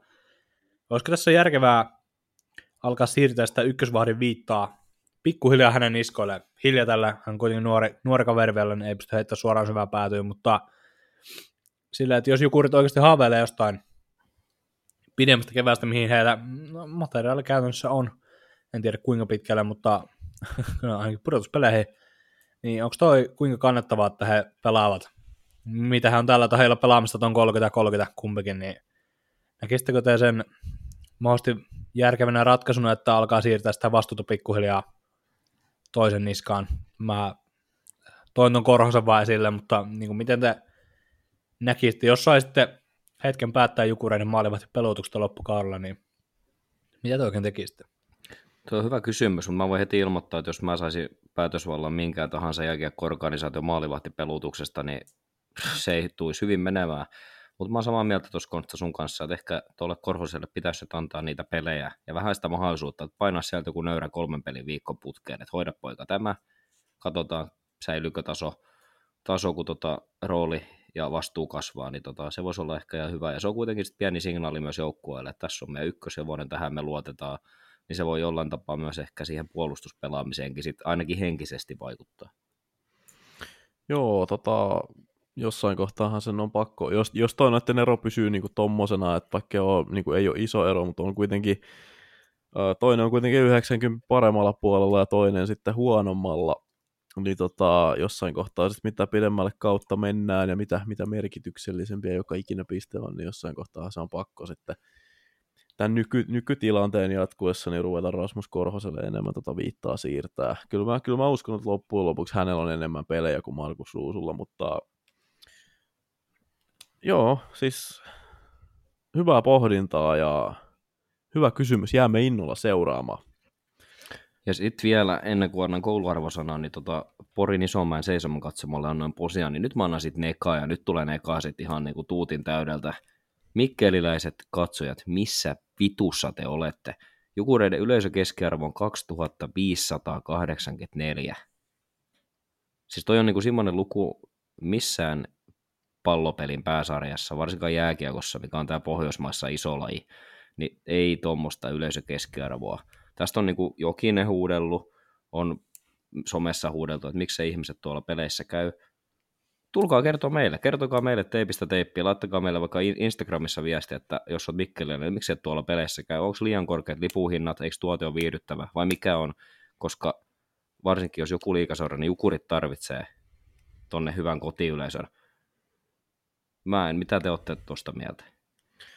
Joo, äh, allekirjoitan tämän täysin. En ole, en ole näitä katsojakeskiarvoja tarkastanut. Mutta siis tota, ehdottomasti pitäisi olla enemmän. Kyseessä on kuitenkin niin kuin, äh, siis merkittävin urheilusarja koko Suomessa ja kyllä Mikkelis nyt kuitenkin, kyllä joka ikisessä liigakaupungissa on sen verran, sen verran ihmiset pitäisi saada toi niin kuin, sanotaan vähintään kolmen tuhannen keskiarvo kyllä, kyllä mun mielestä myytyä. Että toi oli erittäin hyvä heitto, tota, heitto tuonne Mikkelin suuntaan, että meitä, meitä jonkun verran muutama, muutamat sielläkin kuuntelee, niin kertokaa, että mikä, minkä takia, onko tämä niinku, ihmistä äänestää lompakoillaan vai niinku, mikä, mikä homma, mistä, mistä kiikastaa? Mut niin, oliko vielä? Tuota, Oli, kouluarvosana. kouluarvosana. Mä annan nyt, nyt ei tule mikään hyvä arvosana, koska mä odotin tältä joukkueelta enemmän. Tai ehkä jopa väärin odottaa Mikkeli Ukuralta enemmän. Mä annan 7 miinuksen. Mä odotin, että tuo joukkue, mikä on pysynyt tuossa aika hyvin kasassa tutulla valmennuksella, pystyisi pelaamaan paljon vakaampaa peliä, eikä olisi ailahtelevuutta noin paljon, niin mä annan sieltä rehellisen 7 miinuksen. Joo, tota, uh, siellä on yhdeksän kalpa. Vedä, vedätkö samalla lämmöllä vielä kolmannen tosta? Anteeksi, juon vettä. Juo vettä. Oota, otetaan pieni breikki. Mulla on... Teipistä teippiin. Kovat jätket käyttää uspimikkejä. Seuraavaksi tota, teipistä teippiin karavaanari jatkaa matkaansa Salo. Ei, voi vittu. Salo. Salon hait jopa. Joo, Seuraavaksi teipistä teippiin bussi suuntaa kohti Savoa ja Kuopiota, eli Kalpa on täällä meillä seuraavaksi. Ja tota, Kalpa, tämä ihana luisteluvoimainen jätön jätön jättöjääkiekkojoukkue, joka ihmisiä vihastuttaa ja ihastuttaa ilta toisensa sen jälkeen, niin tota, ollut aika haastava alkukausi. Että tuossa Kalpa oli pitkään tuossa Tommi Miettisen komennossa ja odotettiin jopa jossain kohtaa sitä menestystä, mutta sitä ei nyt oikeasti, oikein siinä ajalla Kuopio saatu ja Viime kauden päätteeksi Miettinen lähti TPS ja Petri Karjalainen astui kalpan puikkoihin ja sanotaan nyt ihan rehellisesti, että alku on ollut vähän tämmöisiä kasvukipuja uuden valmentajan alla, että varsinkin alkukaudesta niin toi viisikkopeli oli aika, aika repaleista ja omissa soi. Omissa soi ja oli tehotonta hyökkäyspeliä, mutta sitten taas nyt tässä ennen maajoukkuetaukoa, niin edellisestä neljästä ottelusta kolme voittoa, ja Kalpa on tosi paljon pystynyt viime aikoina parantamaan puolustuspelaamistaan, ja se on näkynyt sitten tietenkin, tietenkin näissä voitoissa, mutta tota, vähän ehkä tällä hetkellä tämmöinen välitilan joukkue, että tosi niin kuin mielenkiintoista nähdä, että mihin tuo Petri Karjalaisen projekti, ei prosessi, vaan projekti tuosta lähtee käyntään, Hyvä koska tossakin mm, koska tossakin kuitenkin niin Kalpalla on tuo materiaali viime vuodesta säilynyt aika samana, aika samana, että siellä on tuttu, tuttu tota, pelaajisto karjalaiselle, karjalaiselle, niin kyllä mä uskon, että olisi varsinkin mitä pidemmälle tässä kautta ja tulevia vuosia mennään, niin tuolla joukkueella saattaa olla potentiaalia oikeasti haastaa isompia, mutta mä en vielä näe, että tämä kausi on se, että kalpa menestyy. Tuossa joukkueessa on ihan riittävästi laatua, mutta sitten ehkä tuossa hyökkäyksessä niin semmoinen, mikä erottaa tämmöisen alemman keskitason joukkueen noista top 6 joukkueista, ne on tuo kärkihyökkäjien taso, ja jos nyt ihan rehellisesti ollaan, niin rehellisiä ollaan, niin kuin tässä podcastissa tykä, tykätään olla, niin Kolbi Sissons on kolpan tehokkain pelaaja, puolustaja siis 19 peliä 17 pistettä, ja sitten tulee Jaakko Rissanen toisena 14 pistettä, niin mun mielestä aina, jos sulla on puolustaja, puolustaja no Sami Niku on erityistapaus, annetaan se kunnia hänelle, mutta jos Kolbi Sissons on sun joukkueen tehokkain pelaaja, niin kyllä hyökkäistössä, niin mä soittaisin vaikka pienen ekstra palaveria, että nyt hyökkäjät aamu kuudelta sitten jäähallille ja ruvetaan vähän palaveraamaan, että mikä homma. Tuossa hyökkäyspäässä niin aika tuommoista keskitason suorittajaa on tällä hetkellä. Että sieltä puuttuu niin kuin mun mielestä semmoinen takuvarma tota, kärki. Rissan on hyvä, todella hyvä kahden suunnan pelaaja ja on hyvä sentteri. Hänestä, hänestä se homma ei jää kiinni, mutta sitten on Juuso Mäenpää, Aleksi Klemetti, Simon Taivala, Apeli Räsänen, Oliver Kapane, Matias Kantner. Nämä on niin kuin hyviä liikapelaajia, mutta en mä tiedä saako kiinni, mitä mä tässä haen, mutta tuosta puuttuu kuitenkin semmoinen pieni semmoinen steppi kuitenkin vakaasta liikapelaajasta ihan hyvään tulosta tekevään liikapelaajaan, niin mun mielestä Kalpala jää tällä hetkellä oikeasti vähän materiaalista kiinni. kiinni tuo touhu, että tuo joukkue tarvitsee nyt mun mielestä vielä paljon tehokkuutta tuonne hyökkäykseen, koska tuo viisikkopeli on tuossa kauden mittaan kehittynyt ja siellä on ne kalpan lainalaisuudet, eli hyvä luistelu ja kiekkokontrolli puolustuksessa, just Kolpi Sissons, Jesper Mattila, mikä on ollut todella hyvä, annan hänelle, hänelle tästä ison sulan hattua. Filip Westerlundi on ollut ihan ok. Sitten on kuitenkin Saku Salmelaa, tällaisia Lasse Lappalainen, pystyy luistelemaan hyvin ja pelaa kiekolla, niin tuossa puolustuksessa on just tota kalpan DNAta, mutta käännään nyt katseet tuon hyökkäykseen, hyökkäykseen, että sinne on saatava lisää tulivoimaa tässä pikemmiten. Ja sitten ehkä tämä isoin mysteeri, mitä on jätkät tapahtunut Juha Jatkolalle? Äh, kysymys, kysymys on erinomainen. Jos olisin maalivahtipelin asiantuntija, niin osaisin, osaisin kertoa sulle välittömän vastauksen, mutta nyt mun ei ole kyllä, nyt mun ei ole kyllä mitään, niin kuin, mitään vastausta tohon. Ehkä, no sanon, että mulla ei ole mitään vastausta tohon, ja sen jälkeen rupeaa heti antamaan sulle vastausta. Mm. Mutta äh, siis, äh, Jatkolla pelasi hyvän kauden viime kaudella, tuommoinen niin kuin koko, koko mitta, tota, kauden mittainen läpimurtu, mutta muutenhan hän on SM Liigakiekosta todella, todella kokematon ja tota, siinä mielessä tämmöistä toisen kauden kipuilua. Maalivahtipelaaminen on tietysti, on tietysti mentaalivoittoista ja tota, siellä on paljon, paljon tuolla psyykkeen kunnolla on väliä, niin tietysti sitten, en mä tiedä olisiko jatkolla mahdollisesti, että oli vähän heikko alku ja sitten Stefanos Lekkas ilmoittautui yhtäkkiä paikalle, että hän sitten torjuu ihan kaiken mahdollisen niin kuin, siis älyttömiä torjuntoja ja prosentit korkealla ja pelaa hyvää lätkää, niin en mä tiedä, olisiko se tämmöinen itseluottamusongelma jopa tällä hetkellä jatkolalla, koska niin kuin, me ollaan nähty, että siellä niin kuin pääkoppa se saattaa olla kokeneemmillakin maalivahdella, niin kuin nyt vaikka Olkinuorella tällä kaudella, niin tota, siinä on mun rehellinen veikkaa. Kyllä, mutta onneksi tosiaan kalpa onneksi, niin vaikka jatkolla on tässä vähän sulanut, niin eh, Stefanos Lekkas on pelannut sitten kuitenkin erinomaisesti, niin jatkollakin tuossa sitten kuitenkin, kuitenkin varmasti parantaa vielä. Jos mietitään positiivisia pelaajia, niin tuossa mainitsin, että Kolbi Sissons ja Mattila, Mattila ja sitten Juuso Mäenpää on ollut kuitenkin piirteä tuossa 19 ottelu 13 pistettä, mutta muu hyökkäys, niin tason nostoa tarvitaan ja sitä varmasti myös Petri Karjalainen odottaa ja tota, kans vähän sama tilanne tällä hetkellä kuin Jukure, Jukuressa. Mä en oikein osaa sanoa, että mihin suuntaan tuo joukko on tällä hetkellä menossa.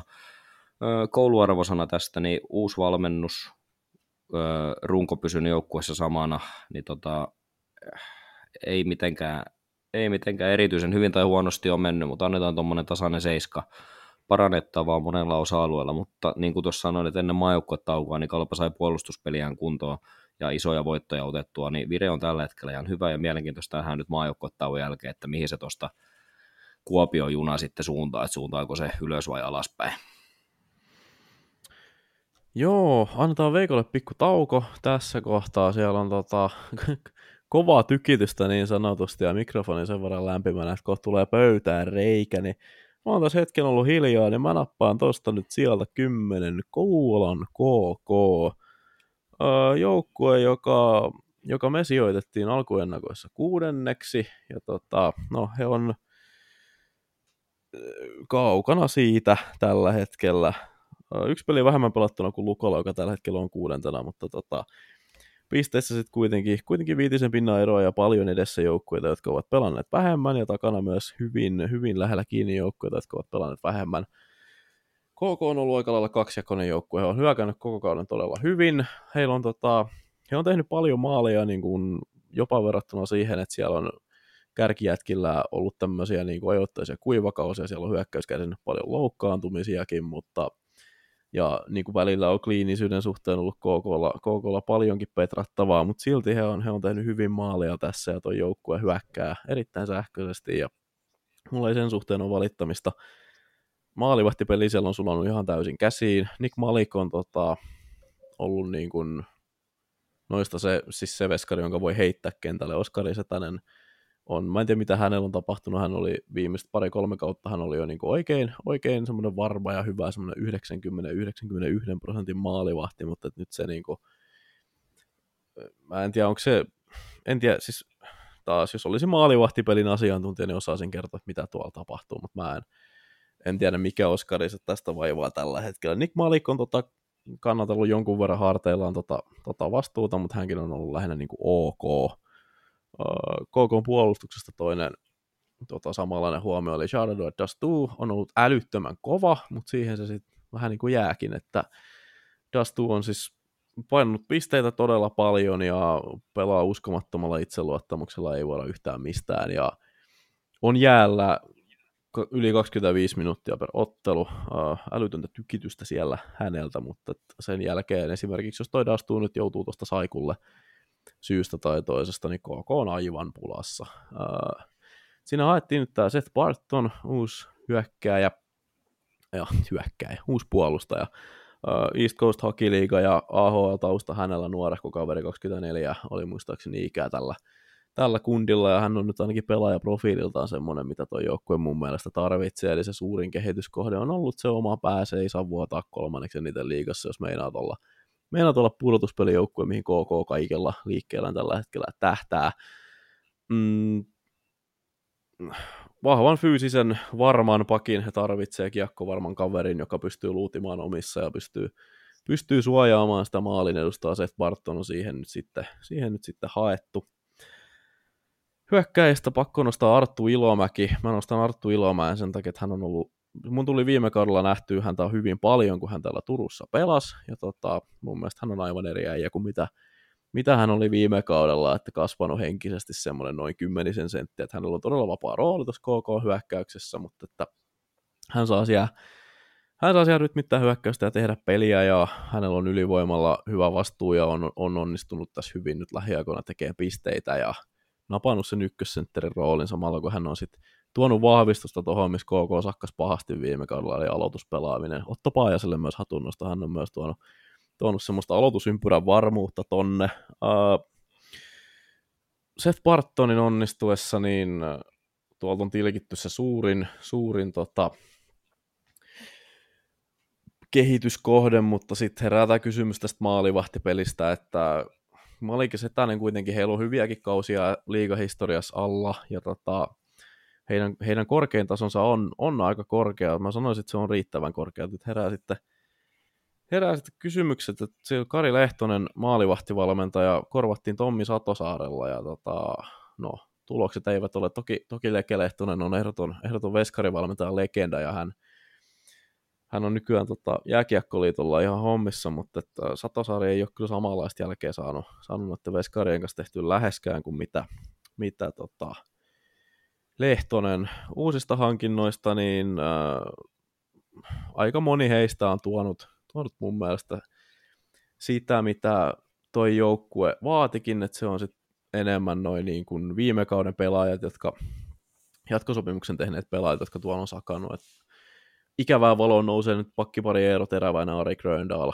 en tiedä, varsinkaan niin mä oon ihmetellyt tosi paljon, mitä Eero Teräväiselle on tapahtunut. Hän, on, hän oli mun mielestä oikeinkin, oikeinkin solidi ja kiekollisesti varma tota, puolustaja tähän saakka, mutta et, niin kuin, No nyt hän on saanut vähän tehoja koottuun tässä lähiaikoina, mutta muuten niin, öö, no toi, sanotaan, että toi pakkipari on se, mitä Bartonella lähdettiin vahvistamaan öö, jostain suunnasta. Teräväinen, teräväisen, anteeksi, että keskeytän Leevi, niin Teräväisestä vielä sen verran, niin muistan tosiaan Eero Teräväisen hyvin IFK-ajoilta, niin oli kyllä ajoittain todella hyvä ja väläytteli just kun sanoit niitä kiekollisia ominaisuuksia, mutta tota, vähän, tuli jo simmo, vähän tuli silloin jo semmoinen olo, että – onko kuitenkaan ihan ehkä semmoinen sit huippuurheilija, niin kuin, että maistuuko se treeni niin hyvin, ja on vähän jotenkin semmoinen, tiedätkö, semmoinen peluri, oloinen äijä, että luottaako liikaa sitten niihin pelkästään omiin lahjoihin, ja sitten ehkä onko se raaka työnteko sitten kuitenkaan sillä tasolla, mitä se tuolla huippu- ja ammattilaistasolla vaatii.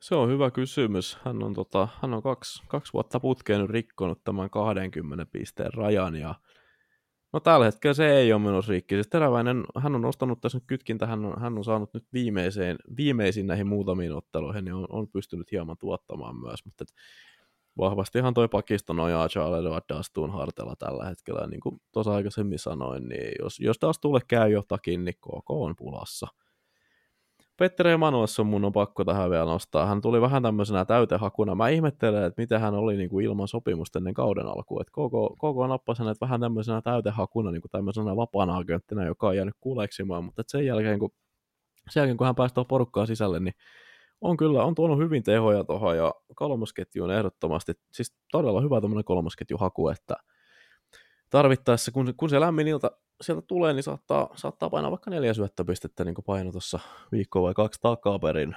Uh, KKlta nyt sitten kouluarvosana, no toihan on toistaiseksi alisuoriutunut tuo joukkue. Kahdella osa-alueella kolmesta, eli maalivahtipeli ja puolustaminen, ja he on, he on tässä kohtaa Heidät ränkättiin ennen kauden alkua aika moni ränkkäsi tuonne 5-7 settiä ja KK on tällä hetkellä kymmenentenä sillä lailla, että siinä on Sport pisteen päässä takana ja Sportilla tosiaan kolme peliä vähemmän, niin kyllä mun nyt on pakko, pakko antaa KKlle kyllä semmoinen kuusi puolikas tästä, että tota, tahmeen kauden alku totta kai vaikutti tähän hyvin paljon, mutta että niin kuin, noilla satsauksilla suoritustaso on edelleen samaa kuin viime kaudella, vähän jopa heikompaa. No suur, suurin piirtein sama, se on tuo sääliplayeriviivan viivan tota, tuntumassa, niin mun mielestä aina kun tehdään suuria kehityksiä, mutta sitten lopputulos ei kuitenkaan kehity, niin tota, se, on, se on ehdoton tämmöinen, siis ei, silloin ei olla onnistuttu. Äh, jatketaan tästä samalla tykityksellä toi, toi sportti, joka on tuossa KK, KK peräisimmässä kiinni, niin heillä varmasti, varmasti on vesikielellä tällä hetkellä, nimittäin myös myös Kalpa on tästä nyt ohitettavissa, jos he seuraavan ottelunsa voittavat ja he pomppaavat tästä tuonne sääliplayeripaikoille. Sportille hatunnosto, heitä epäiltiin ennen kauden alku todella paljon.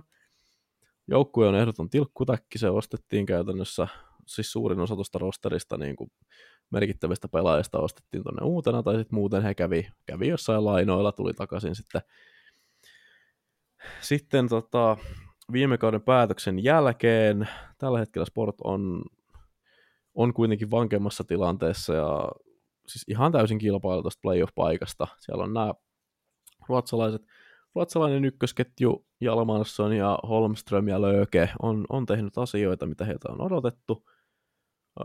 veskaripelaamisen kanssa pikkusen ehkä huutelisin ryhtiä tuohon touhuun. Siellä on Svoboda pelannut käytännössä koko kauden ja no, sanotaan näin, että muutama hyvä peli tähän putkeen, niin tota, hänenkin numeronsa nousevat tuonne niin kuin ns. hyvä maalivahdin tai varten otettavan maalivahdin tasolle, mutta kyllä menestyvä joukkue Veskarin täytyy yksinkertaisesti ottaa yli 90 pinnaa kiekoista kiinni, se on vaan, se on vaan karu fakta.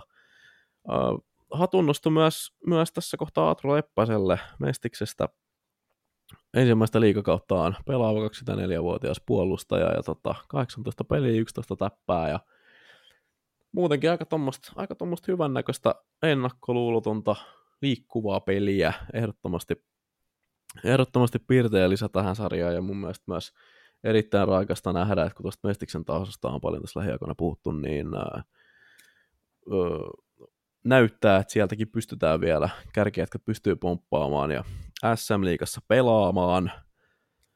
Annan tästä myös sitten tota, Johan Sundström, hänelle, hänelle annetaan vähän posia tässä, ja toi 2223 kausi kokonaan välistä Sundströmiltä, ja nyt sitten 15 pelin 10 tappaa. Hänestäkin vähän mietittiin, että mahtaako edelleen, mahtaako edelleen jalka liikkua, mutta kyllä se liikkuu, ja hän on, hän on siellä pystynyt tuottamaan, ja Sebastian Stolberille, tota, kapteeni Stolberille Vaasasta Turkuun taksin kanssa peliin ajaneelle Stolberille, niin nostetaan myös hatunnosta siitä, että hän uskasi tuossa jo joku aika sitten nimetä itsensä SM Liigan seksikkäimmäksi pelaajaksi. Tämmöinen tärkeä journalistinen huomio, josta varmasti saa positiivista palautetta, kun ihmiset tämän jakson kuuntelevat. Uh, mitä sportti tähän tarvitsee nyt, niin he on, he on siinä mielessä niin kuin hyvässä asetelmassa, että heidän tavoitteensa oli tämä, voisin kuvitella, että siellä on tavoitteeksi asetettu tämä playoff-paikka, niin mun mielestä tällä rosterilla ihan täydet mahdollisuudet siitä kilpailla, niin kuin kun tuossa äijät pysyy kunnossa.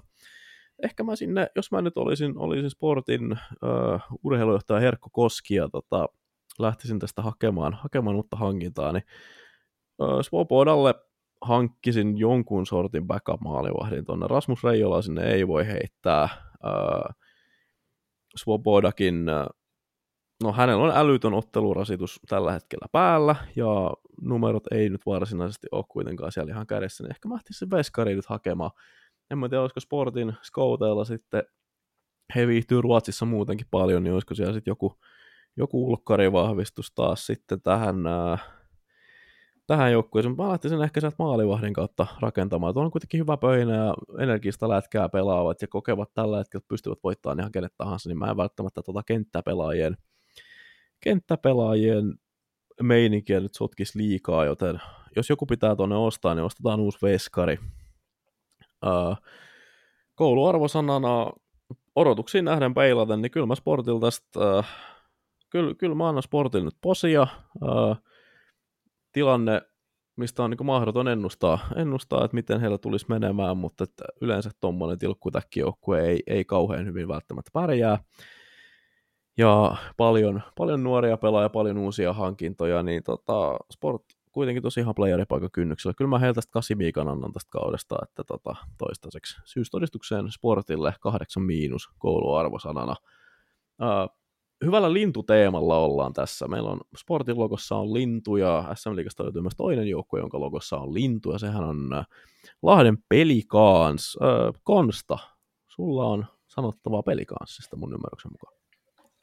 Joo, siitä on hetki, kun mä olin äänessä, mutta palataan nyt tämmöiselle turbiiniosastolle, jos pelikanssista puhutaan. Ei ole kyllä pelikanssa yhtään siellä paikalla, missä kukaan heidän olette tässä vaiheessa kautta ole, olevan, mukaan lukien me, taettiin pelikanssa neljänneksi vai viienneksi, viienneksi tota, meidän kausi ennakossa sijoittaa, ja sijoitus on tällä hetkellä 12, se on aika kaukana kotoa niin sanotusti, ja pelikanssa tasapisteissä TPSn kanssa, joka on tuossa alempana heistä kohta lisää, ja piste, piste jäljessä äsken mainittua sporttia, mutta siltikin kaksi peliä enemmän pelanneena. Ja onhan tämä nyt aivan käsittämätöntä. On tämä, tämä on niin kuin kirjaimellinen farsi, että pelikanssa on tässä vaiheessa kautta täällä, ja me ollaan Tommi Niemelä Tommi Niemelän tota, työpaikan turvallisuus ja keretty analysoimaan moneen otteeseen ja pelikanssi kriisipalaverit, mitkä Jon Senlundin mukaan olikin Darts-turnaus, mutta kyllä me kaikki tiedetään, mitä siellä oikeasti tapahtuu. Yllättävä. Oli... Seurajohdon yllätty. Siis miettikää, kuinka, kuinka hienoa tämmöistä joukkueen yhteisö. Yhtäkkiä vaan seuraajat kutsuu pelaajat yllättäen hallille Darts-turnaus.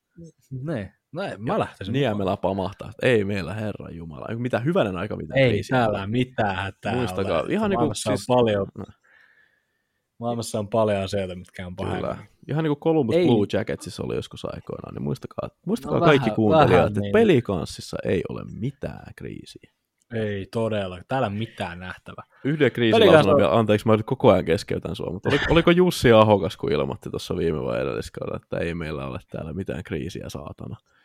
Joo, se, oli. Joo, se oli näistä tota, salaryyppreissulta kiinni jäänestä pelaajista, eikä ollutkin, että ei täällä. Tepsi oli muuten vähän vaikeampi pätkä siinä, sitten lähtee kärkeään ja nauttimaan hupilientä vierreissulle ja siitä jää kiinni ja penkitettiin sitten seuraavaan matsiin. Eikö tämä ollut tästä tämä Hokkaan kommentti? Muistaakseni joo. joo. oli siitä tai ei, niin piti nyt tuokin, tuokin mainita uudestaan. Ja Ahokas tosiaan kyllä totesi viime kaudella parinkin otteeseen, että ei täällä mitään hätää ole. Ja hätä, hätä kuitenkin tuli. Pelin kanssa se hätä on tällä hetkellä, ja se hätä on aika paha, jos lähdetään perkaamaan tätä ongelmaa täältä maalisuutta, että Jussi Olkinuora enemmän ja vähemmän laadukkaiden kiekkopodcastien yksi parhaista maalivahtihankinnoista tälle kaudelle.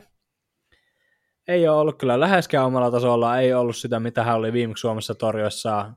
Ei ole kyllä ollut ja suoraan sanottuna sitä, mitä hän oli Detroitin organisaatiossa tai Brynäsissä viime kaudella. Nyt on ollut ihan niin kuin uudella huono olkinuora. Pois lukee nyt viimeisen muutaman matsi. Totta kai tämmöisiä hyvää huudella, kun miehellä ei ole niin huono vire alla, miltä näyttää, mutta kokonaisuudessa Juski, Juski, Jussi Olkinuora on ollut kyllä erittäin huono. Ja Jasper Patrikainen ei, ei häntä paikatessa sitten ole ollut paljon sen parempi, että Patrikaisella tämä torjuntaprosentti, hän on toki seitsemässä ottelussa tällä kaudella esiintynyt, niin on 86,5, että se on niin kuin, se on aika heikko. Oliko Konsta jopa oli... oikeassa ennen kauden alkua, kun puhuttiin Jasper Patrikaisesta? en halua kleimata tota, koska mä saan siitä niin paljon enemmän ja vähemmän kivaa palautetta. Sä voisit muuta sen kleimata, mutta sä tota, peruit sen siinä kauden alun jälkeen. Joo, mä kärkäsin sen perua. Saisikohan se editoitu vielä pois? Joo, Jasper Patrikainen on ollut erittäin huono, mutta niin on kyllä Jussi Olkinuorikin, hän on 13 matsia tällä kaudella startannut. 89-31 torjuntaprosenttia 2, 2,58 kihausta per matsi ja kohden mennyt selän taakse ja ihmeellisen niin kuin epävarmu, tai niin kuin erittäin epävarma olona ja ihmeellisiä virheitä on tapahtunut. Tuossa tapparaottelussa, mikä Lahdessa pelattiin taanoin, niin tapahtui niin kuin muutama yhteen matsi, ja siis ylipäätään niin kuin ei varjo itsestään. Ei suostu kommentoimaan tätä sen sopimustilannetta. Siinähän oli puhetta, että oliko Olkinuorella pykällä siirtyä ulkomaille niin kuin milloin vaan. Eikö Oliko tästä ollut puhetta ennen kautta. Hän ei saa asiaa kommentoida, mutta ei ole kyllä ilmaissut suurta halukkuutta sai tai ei, ja hirveän vaivaantuneen oloinen, kun tästä puhutaan. Ja siis kokonaisuudessa on ollut niin kuin erittäin huono. Miinus nyt tosiaan nämä muutamat, muutamat matsit, mutta en, en tiedä, missä, mikä kiikastaa Jussi Olkinuorella. Patrik Ainistahan tosiaan puhuttiin, että hän on sitten se pelastava enkeli. Olkinuorella on vaikeaa, niin Patrik hyppää askiin ja kaikki on hyviä, aurinko paistaa lahessa, mutta ei se nyt kyllähän näinkään ollut. Toki siinä on paljon tapahtunut heidänkin edessä ja puretaan sitä seuraavaksi. Pelikanssin pakisto. Pelikanssin pakistosta muutama seuraamisen arvoinen tai kunniamaininta nimi, ei, ei kovin kunniakas maininta, mutta maininta kuitenkin.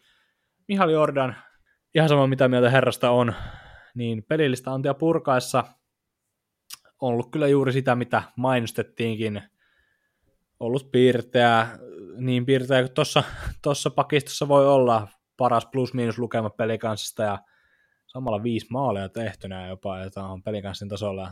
Tässä on, täytyykö tässä sitten kilpailla jostain kultakypärästä pikkuhiljaa?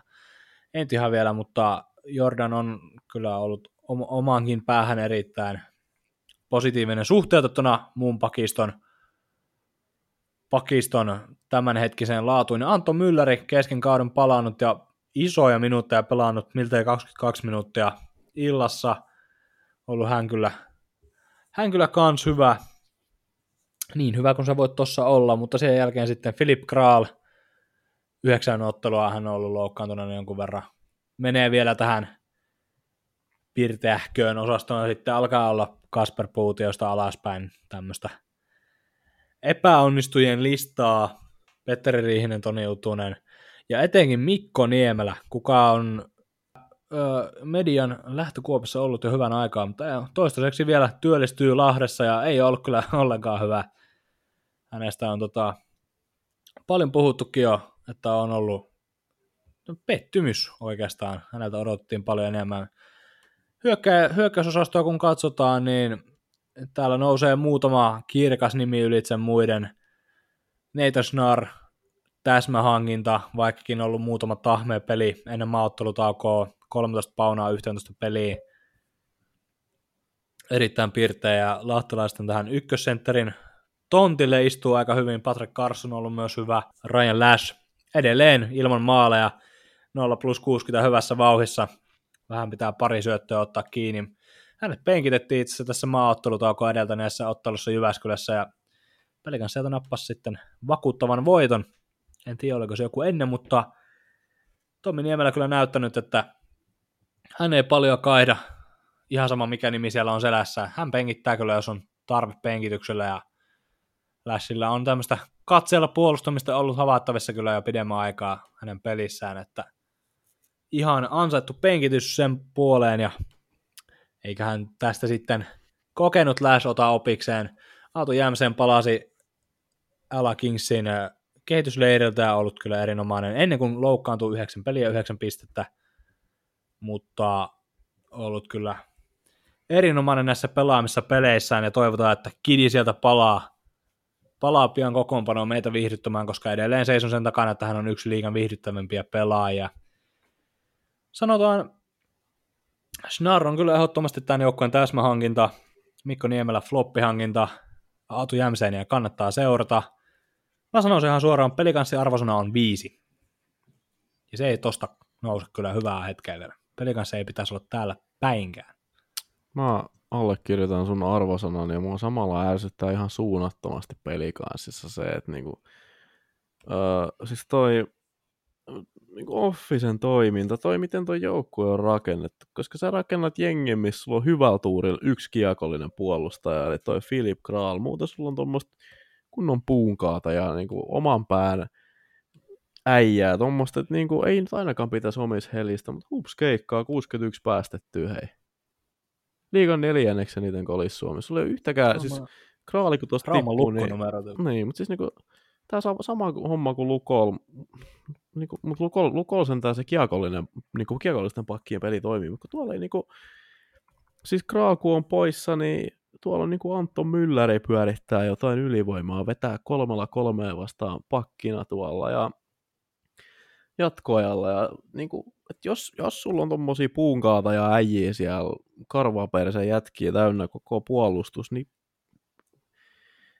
kato nyt Herran Jumala sitten, että ne edes niinku puolustaa hyvin. Tai mä en tätä niinku ymmärrä. Tästä, tästä mä kyseenalaistan vielä enemmän kuin Lukosta. Tai miten toi soi noin paljon toi oma verkko koko ajan. Joo, siellä ei veskarit saa silmiä kiinni, mutta niinku, kun kyllä niinku, jos sulla on kolme barillista shutdown-pakkeja, niin kyllä siinä nyt pitäisi huonovireisestäkin veskarista tehdä vähän parempi vireinen. Vai onko mä väärässä? Onko toi oikeutettu, että 61 kertaa kihahtanut tällä kaudella?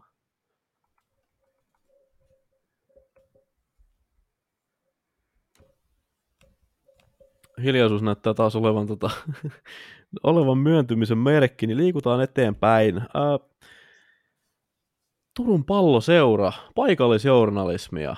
Ää, Joo, jatketaan tosiaan vielä itse äänessä viimeinen joukkue, mikä mulla on täällä kunnia jakaa todistus heille. Turun palloseura, heistä ollaankin vähän enemmän puhuttu tämän podcastin lyhyessä historiassa ja itse olen useimmiten ollut äänessä, niin mielelläni tein sitä vielä.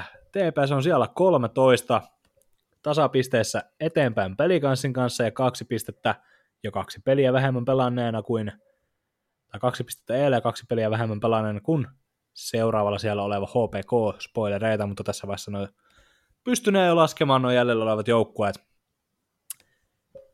Ei se nyt TPSlläkään ihan oikein sitten kulje niin kuin oltiin ennen kautta veikattu, ja tässähän on sitten muutamakin avainongelma, että jonkun pitäisi tehdä niitä maaleja. niin. Se on niin kuin silleen suhteellisen tärkeä asia jääkiekkopelin voittamisessa, toi maalin teko, mitä TPS ei tosiaan ihan hirveämmin ole tässä viime aikoina suorittanut. TPS jatkaa viime kaudesta tätä hävyttömän alhaisen pistemäärän kultakypärätrendiä. Viime kaudella Arttu Ilomäki muistaakseni kanto kultakypärää sitten loppukaudella, ja oliko ollut jopa alle 30 pistettä, Joo, muistako 29 tappaa tuli runkosarjassa. Juu, muistan, 29 Ilmamäellä. täppää. Näinhän se oli, ja Markus Nurmi ja Petrus Palmu tätä titteliä jakaa tällä hetkellä 13 pisteellä 19 ottelua, ja etenkin heistä kahdesta kun puhutaan, niin tullaan puhumaan kohta lisää. Tuo pistemäärä on aika alhainen, mutta toki kaikkea ei voi kaksi miestä tehdä. Maalin, maalin suulla oli mielenkiintoinen tilanne ennen kautta, koska Philip Lindberg hankittiin, Lindberg hankittiin aivan päivänselväksi ykkösvahdiksi, mitä hän pääosin onkin kyllä ollut erinäisten loukkaantumisten ja oman suorittamisensa takia, mutta nyt hän oli koronaviruksen takia sivussa. Parisen viikkoa ja Noah Vali hyppäsi sitten askiin. Nöyrästi suoraan kirkkaimmissa valossa eli kisapuistossa ja sieltä tuli nekkuun sitten, mutta sitten ensimmäinen kotistartti ja sieltä sitten voitto ja nolla peli kärpistä ja sen jälkeen Valin ollut kyllä aivan täysin omalla tasollaan verrattuna sitten vaikka väitän, että on ollut parempi kuin Lindberg tällä kaudella pelaamissa otteluissa. Tai tuo on ehkä tyhmä vertaus, tyhmästi sanottu multa, mutta Valin omat otteet on ollut vakuuttavampia, mitä Lindbergin omat otteet ennakko-odotuksiin nähden. Siinä on monta tekijää, siinä on tuo puolustus edessä ja mennään siihen kohtaan, mutta Noa Vali on ollut kyllä ehdottoman piirteä ja erinomainen TPS maalin suulla näissä peleissä, mitä hän on torjunut ja kun tätä jaksoa äänitetään, niin oletus on, että Philip Lindberg hyppää sitten Tepsin maalin suulle takaisin, kun he juurikin tämän kirkkaiden valojen kisapuiston komeetan eli Saipan kohtaavat keskiviikkona kotonaan Turussa, niin väitän, että Lindberg on silloin takaisin, mutta nähtäväksi jää, että täyttääkö sitten valiton kakkosvahdin paikan, sillä Eetu Anttila käsittääkseni on vielä sivussa, ja jonkun siellä pitäisi olla, ja Julius Pohjanauksa tosiaan jatkoi matkaansa, niin onko sitten vali kakkosena? Pystyy, väitän, että pystyy jopa haastamaan vielä ykkösvahdin paikasta. Jossain vaiheessa hän kuitenkin ennemmin tai myöhemmin tulee pelaamaan tuolla U20 puolella, mihin hänen, häntä oli kaavailtu ennen kautta. Koska Lindberg kuitenkaan ei ole millään pilipelirahalla Turkuun tuotu. Vali kuitenkin ollut piirtäjä maalin suulla. Pakistosta, niin kuin kerkesinkin jo mainita, niin tästä on sitten taas, täällä on hyvä tämmöinen plus miinus suora oikein luettavana, että täällä on tasan yksi puolustaja, joka on pelannut enemmän kuin kolme peliä, joka on plussalla. Ja se on Niklas Arel, ja sekin on, hänkin on plussalla kahden verran. Sitten on tuossa Jimi Suomea miinus kaksi, Oliver Lauritsen miinus kaksi, Kasimir Jyrkins miinus kaksi, Roni Sevänen, Sisu-Petteri Lehtonen ja Ruben Rafkin 678. Kaikki pakkasen puolella. Tuossa alkaa olla vähän kylmempi sitten herroilla. Ja tämän lisäksi Arel tunnettuna melkein jopa eri Carlsonmaisena pakkina johtaa TPSn puolustajien pistepörssiä kulla pisteellä. ja tämä vertaus oli vitsi. Mä toivon, että sitä ei olisi tarvinnut perustella, mutta laiton, laiton se siihen kuitenkin. Tosiaan Arel ja Rafkin pelaa aika, niin no ei, ei kohtuuttoman paljon. Ar, sanotaan näin, että Rafkin, Arel ja Jyrgens pelaa kohtuuttoman paljon verrattuna muuhun puolustukseen, sillä Rafkin kellottanut peliaika keskiarvolla yli 22 minuuttia tällä kaudella, Arel yli 20 ja puoli ja Jyrgens 19.50. Sitten aletaan, hypätään Lauritseniin seuraavana peliaika keskiarvolla jo 15, 15 huonommalla puolella. Tuossa on selkeä ero, TPS on selkeät, selkeät kärkipakit, mutta Rumen Rafkin etenkin, häneltä odotettiin paljon, ja mun mielestä etenkin Veikko, etkö ollut, eikä myönnän, piikki, mutta... myönnän kyllä, olin Rafkinin kelkassa. Kyllä, ei ole mikään piikki sulle, mutta et ollut aina kukaan odotti, että Ruben Rafkin istuisi tuohon Tommi Miettisen systeemi erittäin hyvin ja harjoituspelien perusteella tätä taisit itse sanoa kuitenkin, niin ei ole ollut kyllä yhtään Rafkin semmoinen, mitä antoi itsestään odottaa harjoituskaudella ja, ja on todella epävarmaa puolustussuunnan pelaamista. Hän ei ikinä mikään oman pään ankkuri ollutkaan, mutta ei, ei, niin kuin, ei vakuuta niin kuin sitten millään osa-alueella. Kuusi pistettä hänellä on, mutta ei ole ollut kyllä Ruben Rafkin läheskään sitä, mitä, mitä häneltä odotettiin, ja mä en oikein tiedä, vahvistaako tätä pakistoa sitten, mennään kohta tuohon jo materiaalin syvyyteen, niin siinä on sitten omat ongelmansa ja omat... Siitäkin on joku tässä podcastissa puhunut. On joo, on joo, joku Veikko Nurminen sitä huudellut.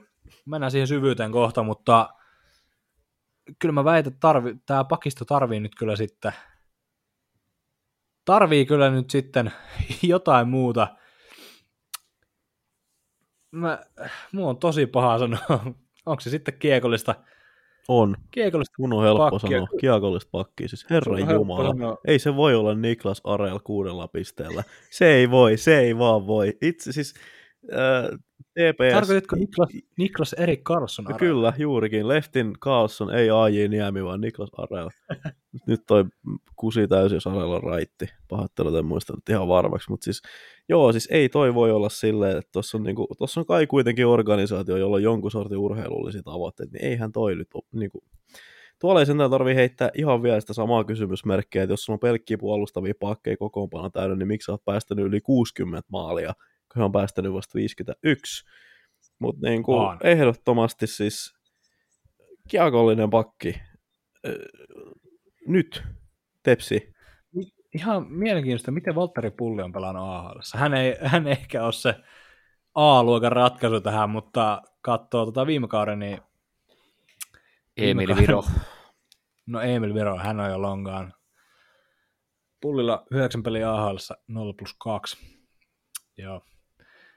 Se on sitten oma, oma lukemansa. Joo, enkä tosiaan vertaa nyt Valtteri, Valtteri Pullia mihin, mihinkään Erik Carlsoni, mitä tässä vähän vitsillä väläyttelin, mutta onhan kuitenkin väitä, että hän olisi kyllä tervetullut lisää kiekollisesti tuohon. Sitten tietysti, jos teillä olisi tämmöinen seuran oman junioripolun läpikäynyt nuori kiekollinen, jopa poikkeuksellisesti kiekollisesti lahjakas puolustaja, niin joka on mahdollisesti jopa niin kuin seuran kulttipelaajan poika, Niinpä. jota te olette koulinut niin kuin kymmenen vuotta niin kuin teidän seuraavaksi superlupaukseksi. Mm. Olisiko se sitten voinut olla tuohon sitten tervetullut lisää? Jep. En ole ihan varma. Semmoisen mä vielä lisää, että toi kiekollinen, jos siellä olisi joku kunnon kiekollinen, kiekollinen puolustaja, sanotaan nyt vaikka sitten No, no totta kai, jos nyt jonkun nikutason kiekollisen paki onnistuisi kaivaa, mutta siis ihan joku nyt sanotaan, sanotaan niin kuin Dastu tai Leskinen tai siis on joku tämmöinen, kenet voisi mainita täällä liikas niin kuin ehdottomasti tuo kiekollisten pakkien kärjessä, niin kyllä se toisi, se toisi, toisi siis sadan prosentin varmuudella toisi myös paljon lisää tehoa noille hyökkäjille. Se on niin kuin, se, että siellä olisi kunnon semmoinen, semmoinen pelinrakentaja, kunnon quarterbacki ylivoimalla, vahva suorittaja, kaveri, joka kiekon kanssa pystyy tekemään asioita ja polkemaan, polkemaan sitä peliä sieltä tota, siniviivalta, niin ehdottomasti kyllä tukisi myös tota hyökkäystä. Mä vielä sen verran lisään tähän, että täytyy kuitenkin muistaa, että TPSn kärkipuolustajaksi hankittu Emil Johansson on vielä sivussa ja ilmeisesti tässä tovin päästä palaa kokoonpanoon, niin tässä nyt on ainakin liikatasolla hyvä kiekollinen puolustaja. Juu, niin. kyllä. Hänestä en kerennyt käy vielä mainita hyvää veikkoa, että toit esille tosiaan ranneviilon vuoksi jäi Emil Johanssonilta kotiavaus entistä seuraansa sporttia vastaan kesken, eikä ole herra sen jälkeen pelannut. Siitä on jo hetki aikaa. Toivotaan, että Emil Johansson palaa entistä vahvempana on noin loukkaantumista on. Kaikki loukkaantumista on ikäviä, mutta noin erityisen. Sitten se hyökkäys ja sitten se syvyys ja sitten se maalintako. Ja me ollaan, aletaan lähestyä tätä raan äänifailin äänittämisen kahden tunnin rajaa. Me ollaan sen verran jo tässä jaksossa, mutta jos herrat jaksatte hetken kuunnella, jos rakkaat kuulijat jaksatte hetken kuunnella, mä vähän puran tätä vielä, että mitä on tapahtunut? Mitä täällä on tapahtunut? Missä on Eiden Dudas? Missä, missä on Petrus Palmu? Missä on Williamin Marjala? Mitä tapahtui Linus Fröberille? Mihin jäi Fröberin palikat? Arne Talvitie loukkaantumisen jälkeen ollut vähän pirteempi, mutta ei hänkään niin kuin erinomainen ollut alkukaasta. Kuka täällä niin kuin, jos te otatte Nurmen ja Palmun tuosta pois, niin kuka teidän mielestä tässä kokoonpanossa nousee niin kuin ykköstykiksi? Tämä on, niin kuin, ne on ihan ylikylän äijä mun mielestä verrattuna tähän muuhun materiaaliin. Eikä niin kuin siis, en puhu, var, on ihan erittäin liikakelpoisia hyökkäjä, mutta siis niin kuin puhutaan nimenomaan siitä tulosvastuusta, niin mm. Palmu ja Nurmi, ketkä siinä sakkeilla, ketkä sakkaavat tässä omassa tulosvastuussaan, niin jos heidät otetaan pois, niin kuka niin kuin ne saappaat täyttää? Ei tuossa koko panos kukaan, mutta yksi pelaaja, kenet mä haluan nostaa, ketä oikeasti ollut tehokas roolinsa nähden, niin ollut Kalle Väisänen. Jos tuosta hyökkäyksestä jolle käännetään positiivista, kyllä. niin hänelle voi antaa pienen tuommoisen, tuommoisen hunajasulan. Kyllä. Kyllä. Tosiaan tämä viisi maalia on jaettu TPSn maalipörssin kärkipaikka, tosin siinä on sitten toi Dudas, Palma ja Nurmi myöskin kiinni, mutta Joo, Väisänen, e- erityisesti tähän roolinsa nähdään, hän pelaa 12, 12, rapiat 12 minuuttia ja sitten yllä mainitut tai edellä mainitut herrat kaikki tahkoavat yli 19 minuuttia illassa. Ja Talvitie tosiaan nostettava vielä erikseen, että näissä muutamassa ottelussa paluunsa jälkeen on ollut piirteämpi, mutta ei sillä nyt ihan kuuhun sitten mennä vielä. Ja Lukas Wernblom, Wernblom ei ole Ruotsin ääntäminen ihan kondiksessa itsellä, mutta... Se on huomattu. Joo, olipa tarpeellinen. Ei, mä tiedätkö, mä, mä en jaksanut takertaa näihin. Palataan tähän tepsiin. Tosiaan, me ollaan siinä tilanteessa, että Topias Haapanen pelaa kärkiketjuja minuutteja, ja hän ei sinne yksinkertaisesti tulosvastuullisesti kyllä kuulu. Varsin hyvä siinä roolissa, mistä hän etenkin viime kaudella suoritti pohjaketjuissa. Juhani Jasurinnalla etenkin oli erittäin hyvä, mutta ei, ei se oikein tuonne istu tuonne kärkiketjujen tulosvastuurooliin. Linus Fröber on ollut todella huono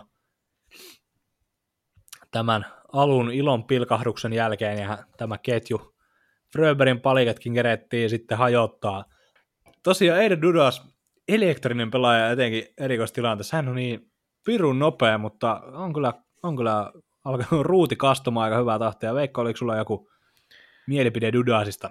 Oli, jos Dudas, tota, jos pelattaisiin liigassa pelkästään kolme vastaan kolmea kiekkoa, niin hän olisi sarjan paras pelaaja. Et siinä kolme kolme pelimuodossa, niin hän on ihan ylikylän jätkä just luistelun ansiosta, mutta 5-5 pelissä niin tota, on kyllä kadonnut täysin kuvasta, mitä just tuosta sanoit. Joo, on kyllä. Toivotaan, että hän sieltä bounce backkää vielä. Erittäin viihtyvä pelaaja. Häntä kun, enkä mitään seurasuhteita en tässä nyt edusta, mutta erittäin viihtyvä pelaaja on ilo häntä käy katsomassa täällä. Leivikin taisi häntä jo jututtaa alkukaudesta. Ja Mä kysyn, kysyn vilpittömästi, että onko, onko oikeasti ilo käydä katsomassa tällä hetkellä? No, paperilla, paperilla on kyllä. Mun mielestä niin kuin, jotenkin... Ei pelillisesti ei ainakaan. Niin. Ihan siis, vilpil, siis vilpitön mieli. Mun mielestä toi on ihan niin kuin massiivinen ohihaku ollut mun mielestä. Toi, ohihaku ollut? Niin. Siis hänellä, No ei ole. kai nyt jos sun kakkosketju ostat laituria, josta tekee 19 matsin 6 pinnaa, niin ei kai siihen nyt voi olla tyytyväinen. Vaikka se kui olisi nopea. Mä komppaan tässä vähemmän yllättävä, yllättäen Leeviä. Joo, jännä. Kyllä mä, mä uskon Dudasiin vielä, mutta tota, tai sanotaanko, että Tepsi isoimmat ongelmat ei pohjaudu Eden Dudasin tällä hetkellä. Mutta siis joo, ehdottomasti kyllä hänen tasoaan pitää parantaa. Nimenomaan ne pureutuu siihen, koska te, se ei tee maaleja, mitä Tepsi tarvii. No mä olin menossa just siihen. Tiedätkö, ketkä ei tee maaleja, mitä Tepsi tarvii? Kuka? Tälleen, tai keille se tippuu se pää. Maalinteko vastuu on nämä herrat Nurmi ja Palmu. Kumpikin viisi kihausta. Tai etenkin Nurme, Nurmesta pedaattiin sitä maalitykkää, joka Palmun, Palmun leivät sitten pistää uuniin, mutta ei tuo nyt ollut ihan sitä, mitä on odotettu. Etenkin Palmu ajoittain tosi, tosi ailahteleva ja katoaa tosi helposti yleiskuvasta. Hän ei tunnistanut tästä kul- kultakypäärästä tota, oikeastaan onko koko Tepsin kauden ajan, ennen kuin Nurmi nyt pa- pahtui tuossa ohi ennen taukoa, mutta Palmu on kyllä jo ö, onnistunut enemmän, onnistunut katoamaan paljon helpommin kuin mitä onnistunut tuomaan tulosta ja ilo TPS kannattelee muutama, muutamalla tota, tärkeällä hienolla 3v3 pelauksella näitä sitten näitä virheitä on paikannut, mutta näissä ottelussa, mitä olen Petrus Palmoa erityisesti tarkkaillut, niin on ollut kyllä tosi ailahteleva. Muista Markus mitään. vähän sama. Nurmessa on ollut etenkin ha- havaittavissa sitä turhautumista, mutta nyt tässä on kuitenkin hyvä viikko alla Markus Nurmella ennen maaottelutaukoa 2 plus 2 tehot sieltä, mutta väitän kyllä, että se isoin tulosvastuu on silti Nurmen ja Palmun harteille ja tämmöistä 13 pistettä 19 peliä, niin kyllä mä väitän, että se pää, pää kura valuu heidän iskaansa tässä kuitenkin. Eikä, eikä voi niinku kahteen ihmisen tietenkään kohdistaa, mutta että kyllä heiltä on pelillisesti odottanut paljon enemmän ja etenkin sitten kun on tämmöisiä ihan ohi iltoja, missä herrat katoaa ihan kokonaan kaukalla yleiskuvasta, niin siinä on paha, kun sun kaksi kärkeä jää pelaa huonosti, niin muiden tuommoisten Linus Fröbereiden, Kalle Väisestä ja Aaren Talviteiden nousta sieltä rooliin. Emil, Emil Hemming nostettava iloisena, iloisena plussana. Hän on toki nyt tästä alun, alun maalintekotahdestaan jäänyt aika pahasti jälkeen. Siellä oli Hemmingin viimeisen maali 60. Sen jälkeen onkin vedetty sitten 10 matsia ilman maaleja ja yksi syöttöpiste tohon, tohon aikavälille, mutta joka tapauksessa Hemming kyllä näissä alkukauden ottelussa, missä sitten maalejakin syntyi kolme lyhyen ajan sisällä, niin ollut kyllä piirteä ja nostanut varaustokkia hyvin. Emil Hemming todennäköisesti tullaan huutamaan ensimmäisen toisen kierroksen aikana ensi kesän NHL draftissa. Tämä ei ole NHL podcasti, palataan siihen, millä on, mikä on tärkeintä, eli mikä Tepsillä on vikana. Kouluarvosana on viisi, ja ilmoitan tässä tämmöisen faktan, mikä ei ole muuttunut, varmasti ollaan sanottu aika monesti, mutta en mä nyt enää muista kuinka monesti. TPS ei ole voittanut varsinaiselle peliajalle syyskuun 23. päivän jälkeen. Ja se on aika pitkä aika. Se on, TPS jatkaa kauttaan, kun tämä jakso tulee julki, niin huomenna keskiviikkona 15. päivä isännöimällä saipaa, ja nyt, nyt jos toi putke ei katkea, niin voi pojat, meillä on pitkä ensi jakso. Mutta Onko jopa pidempi kuin tämä jakso? se voi olla jopa Tiedä. pidempi kuin tämä jakso. Meillä on vähän lipsunut ne tota, suunnitellut aikalimitit muutaman vähän. joukkueen kohdalla. Mutta joo. Uh, käsitellään tämä po- tää pohjakaksikko, eli meillä, meillä on kaksi jengiä jäljellä, HPK ja Saipa. Molemmat on tota, mun vastuulla. Uh, Annoiko se arvoa Tepsille? Joo, vitosen, vitosen taas antaa. Niinkin hyvä. Joo, kyllä. Ihan allekirjoitan ihme, ihme kikkailuun, mutta joo, siis käsitellään nämä kaksi täältä pohjalta nyt nopeasti. Mulla on tullut vastuulleni tämä, koska niin kuin ensin, ensin tämmöisen lainadiilin kautta ja sitten sen jälkeen, niin sen jälkeen täältä vähän pohjaketjusta vauhtia ja takaisin sitten relevanttiin kokoonpanoon. Mitä, tota, mitä HPK tulee, niin olen positiivisesti yllättynyt siitä, että he on edelleen noin kiinni tuossa playeriviivassa. Mä olin sitä mieltä, että tota, että ei tule mitään, heillä alkaa pikkuhiljaa, tota, pikkuhiljaa vähän tätä eroa tuohon tulemaan, mutta Ja, mutta siis edelleen HPK on kaikki mahdollisuudet tästä vähän formia. Öö, en tiedä, onko siellä varaa hankkia ketään, mutta semmoinen johtava hyökkääjä, semmoinen tota, ehkä keskikaista on semmoinen pelaaja, joka pystyy pystyy tota hommaa pyörittämään, tekee pistetä, pelaa hyvää kahden suunnan peliä ja sitten silleen, että jos teillä on niin kuin, joukkueen pistetuotanto nojaa kahden herran harteilla aika pitkälti ja toinen niistä on semmoinen, joka saattaa milloin tahansa vittu vaikka potkasta kaveria luistimella tai jotain muuta vastaavaa, niin siihen täytyy silloin tulla muutos. Siihen täytyy vähintään, vähintään yksi kaveri silloin tuoda lisää, jos meinaa pärjätä. Mä annan HPK silti seiskaan, koska mä olin valmis niinku, öö, tai he, olin heistä varma, että ei tule lähelläkään niin kuin kauden alun jälkeen, niin tota, tota ja heillä on kuitenkin tason nostolla, niin on vielä saumat sinne päästä. Sitten Saipa viimeisenä, mä oon pettynyt, mä oon niin pettynyt, mä ärsyttää toi koko organisaatio. Miten niin kuin joka vuosi, tai joka vuosi tää on tätä samaa. Siis, mä en ole, niin kuin, mä en ole Saipa-fani, mulla ei ole varsinaisesti mitään kytköksiä Saipaan, mutta mä vaan ärsyttää se, että toi niin kuin sakkaa vuosi toisensa perään. Öö, jos tämä olisi kilpailullista toimintaa, niin toi ei olisi ollut enää pitkään aikaa liikasta toi. Jos, jos tässä olisi niin kunnolla kilpailu, kilpailuelementit kunnossa, niin toi ei olisi ylhäällä. Sama, josta olisi öö, kuin liiketoimintana mitä tahansa muuta, paitsi Suomen suurin piirtein suojeluinta, niin toi olisi myös konkurssissa toi orkesteri, koska toi on ihan täys sirkus. Ja mä niin kuin ajattelin jo, mä ennen kauden alkua jo niin kuin vähän silleen haippasin, että sinne on haettu ihan ok laadukkaita tämmöisiä niin kuin liikatason jees-pelaajia. Että jos saataisiin, niin kuin, mä en pyytänyt playereita, mä en pyytänyt mitään tykkikautta, mä en pyytänyt, ainoa mitä mä pyysin oli se, että niin kuin, että niin kuin, että he ei olisi välttämättä viimeisiä tai he olisi niin kuin edes sille lähellä, että olisi mahdollista saavuttaa jopa toiseksi viimeinen sija, mutta ei Juman kautta. Siis meitä, niin kuin, meitä kritisoitiin ennen kauden alkua siitä, kun me ekas jaksossa niin kuin, kritisoitiin jo Saipaa, niin meille, tota, meille, meille tuli niin kuin, paljon palautetta siitä, että niin kuin, semmoinen ennakkoasenne ja semmoinen niin kuin, pitäisi kitkeä pois, mutta miksi? Mitä toi on, niin kuin, miksi? Mä en näe syytä. Näettekö te syytä, minkä takia tässä nyt pitäisi vielä kaivaa jotain silkkihansikasta tuolta laatikosta? Mä oon niin pettynyt tuohon organisaatioon. Ja sano mulle, että millä ihmeen argumenteilla Ville Hämäläinen saa niin kuin vieläkin valmentaa tuota joukkoa. Että missä työpaikassa, kun sä vedät hommat noin vihkoon järjestää, niin missä sä saat jatkaa koko ajan? Itse asiassa mulla tuli... Tota... Tepsin, se, Tepsin johdos.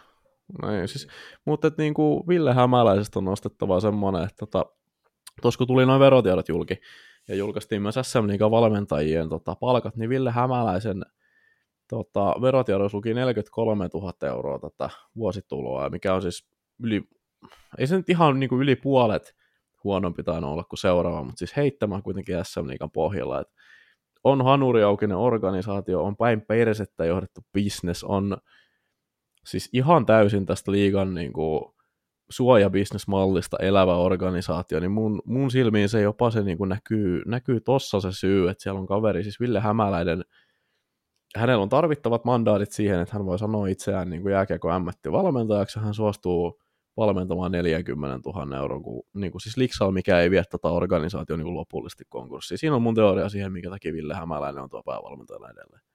Mm-hmm.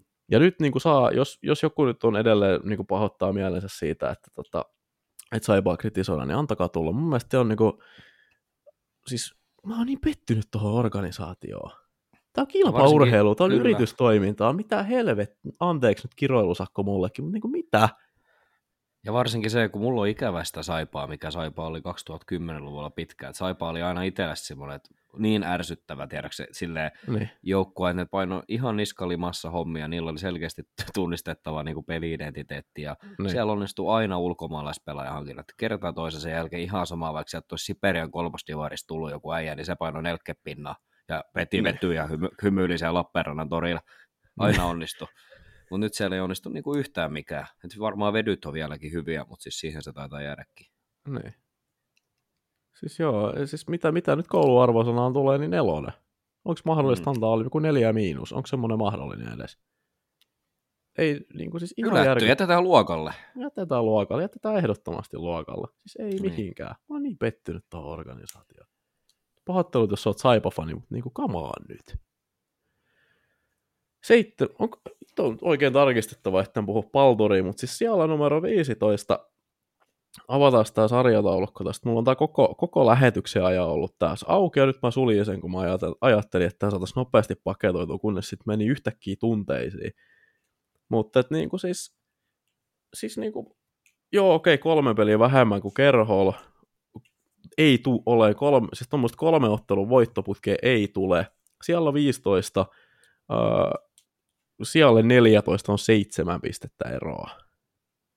Noin 20 peliä kautta takana, kolmasosa kautta suurin piirtein takaa. Joo, siinä on mahdollisuus voittaa yhdeksän peliä ja sitten ollaan 24, anteeksi, mahdollisuus voittaa kolme peliä ja sitten ollaan 24 pisteessä ja kahden pisteen päässä pudotuspeliviivasta, mutta noin ei tule voittaa kolmea peliä putkeen. Ei todellakaan tule. Ja 73 kertaa on, on soinut Saipan verkko tällä kaudella 18 ottelua. Ja ensimmäinen täs... tyhjennysmyynti on jo tehty. Mä katsoin just tässä, tällä hetkellä ikkunasta tulossa, mun tuli semmoinen mieleen, että kun Viitasalo on saanut kuulla, että se pääsee takaisin SHL, niin mä veikkaan, että se on mennyt, mä en tiedä lähteekö Lappeenrannasta moottoritietä tänne etelään päin, mutta mä veikkaan, että se on auto saanut moottoritie alle, niin mä veikkaan, että kun siinä on lukenut Lappeenrannassa nopeusrajoitus 80, niin mä veikkaan, että se kaveri on ollut niin noissa, että se pääsi tuolta organisaatiosta helvettiin, niin se on painanut varmaan suoraan 120 lasia ja sanot mahdollisimman äkkiä kauas täältä, no täältä, vähän... täältä kaupungista. Joo, siis hyvin, hyvin mahdollista. Enkä syytä kyllä Viitasaloa yhtä. Että ei, ei toi ole mikään kilpaurheiluorganisaatio, mm. eikä se ole mitään kilpailevaa yritystoimintaa. Että ei, niin kuin... Siis toi on tuommoinen säälistä mukana roikkuva alisuorittaja tällä hetkellä toi seura. Ei se ole mitään muuta. Vaikka niin kuin toivoisin, että olisi. Mutta niin kuin, niin. Joo, joo, jatketaan, jatketaan. Siis, joo, tämä oli tässä, kiitos. Nyt ollaan taputeltu nämä, ei tarvii, ei tarvii enää enempää tota, ryöpyttää, ettei, ettei, ettei tule vielä pahempi mieli. Öö, todetaan jakson loppuun se, että tietenkin liigapörssi ei ei ole nyt pelattu, mutta tota, siellä, on, siellä on uusi jakso alkanut, eli muistakaa käydä, käydä liittymässä teipistä teippiin kimppaan, tehkää joukkue sinne ja tota, Jatketaan peleillä taas, taas sitten ää, ensi viikolla. Onko teillä herrat tähän jotain lisättävää vai ruvetaanko laittaa pakettiin? Mulla olisi yksi lisättävä, saanko mä puheenvuoron nopeasti? Kysymys, kysymys tonne hiljaiselle kaverille Korstalle, niin mä nyt varmistan Konstaa jo etukäteen, että onko Ankkalina tehnyt jo joukkueen seuraavalla jaksolla? Täällä on kaiken mun mikitkin jo pois päältä. Helmeen vastata kysymykseen, mutta joo, kyllä tota, Ankkalina on, Ankkalina on tehnyt joukkoja ja ihan siellä vihollisleirissä pitäisi nyt niin kuin pään ylhäällä. Vihollisleiri tässä, tässä tapauksessa tosiaan vain ja ainoastaan Veikko Nurminen, että ketään muuta vastaan en kanna kaunaa tässä liigapörssikimpassa. en edes Leevi. Joo, muistakaa, teipistä teippiin on Kimpon nimi, salasana ei tarvita avoin kimppa. 11 vaihtoa, jos menee yli 11 vaihtoa, niin lentää saman tien tukasta, kun me huomataan. Siinä voi muutama ottelupäivä mennä ennen kuin me se huomataan, mutta joka tapauksessa äh, pidetään se siinä 11. Kehut teille, olette todella hyvin noudattaneet näitä sääntöjä, ei ole kuin muistaakseni kolme joukkuetta pitänyt potkia tässä mennessä, tähän mennessä pois, eli erittäin, erittäin hyvää käytöstä on siellä ollut tulkaa kaikki peleille. Siellä on nyt kahtena, kahtena tota, jaksona putkeen saatu 60 joukkueen haamura ja rikki, niin tähdätään siihen. Tota, öö, mun puolestani kiitokset kollegoilleni, kiitokset kuuntelijoille, niin varsinkin jos jaksoit tätä megajaksoa kuunnella tähän saakka. Tota, tämä meni aika tämmöiseksi, aika tämmöiseksi tykitykseksi, tässä on pitkä setti taustalla, mutta mun nimi on Leivikki Jäsiläinen, liiga jatkuu ensi viikolla, jes, se on hieno asia.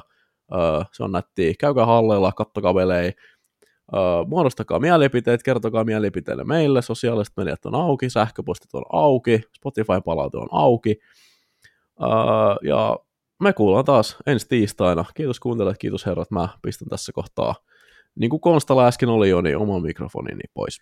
Joo, mä saan sen vielä kerran päälle. Ihan vaan kiittääkseni teitä kuulijoita ja kiitos. Viime jakson jälkeen saatiin vähän normaalia enemmän palautetta niin kuin Leevi sanoi, jättäkää sitä. Heitetään tähän tämmönen, heitetään tämmönen yleisökysymys vielä, mitä voitte, mihin voitte vastata näissä palautebokseissa, mitä edellä mainittiin. Milloin TPS voittaa varsinaisella peleillä seuraavan kerran? Ihan, mä haluaisin mielenkiintoista kuulla. teillä on keskiviikko, no mä oletan, että teillä on keskiviikko ilta asti aikaa vastata, koska eiköhän se voitto sieltä Saipesta sitten pamaahan, mutta jos ei, niin edelleenkin ensi, ensi viikon jakso on paljon pidempi.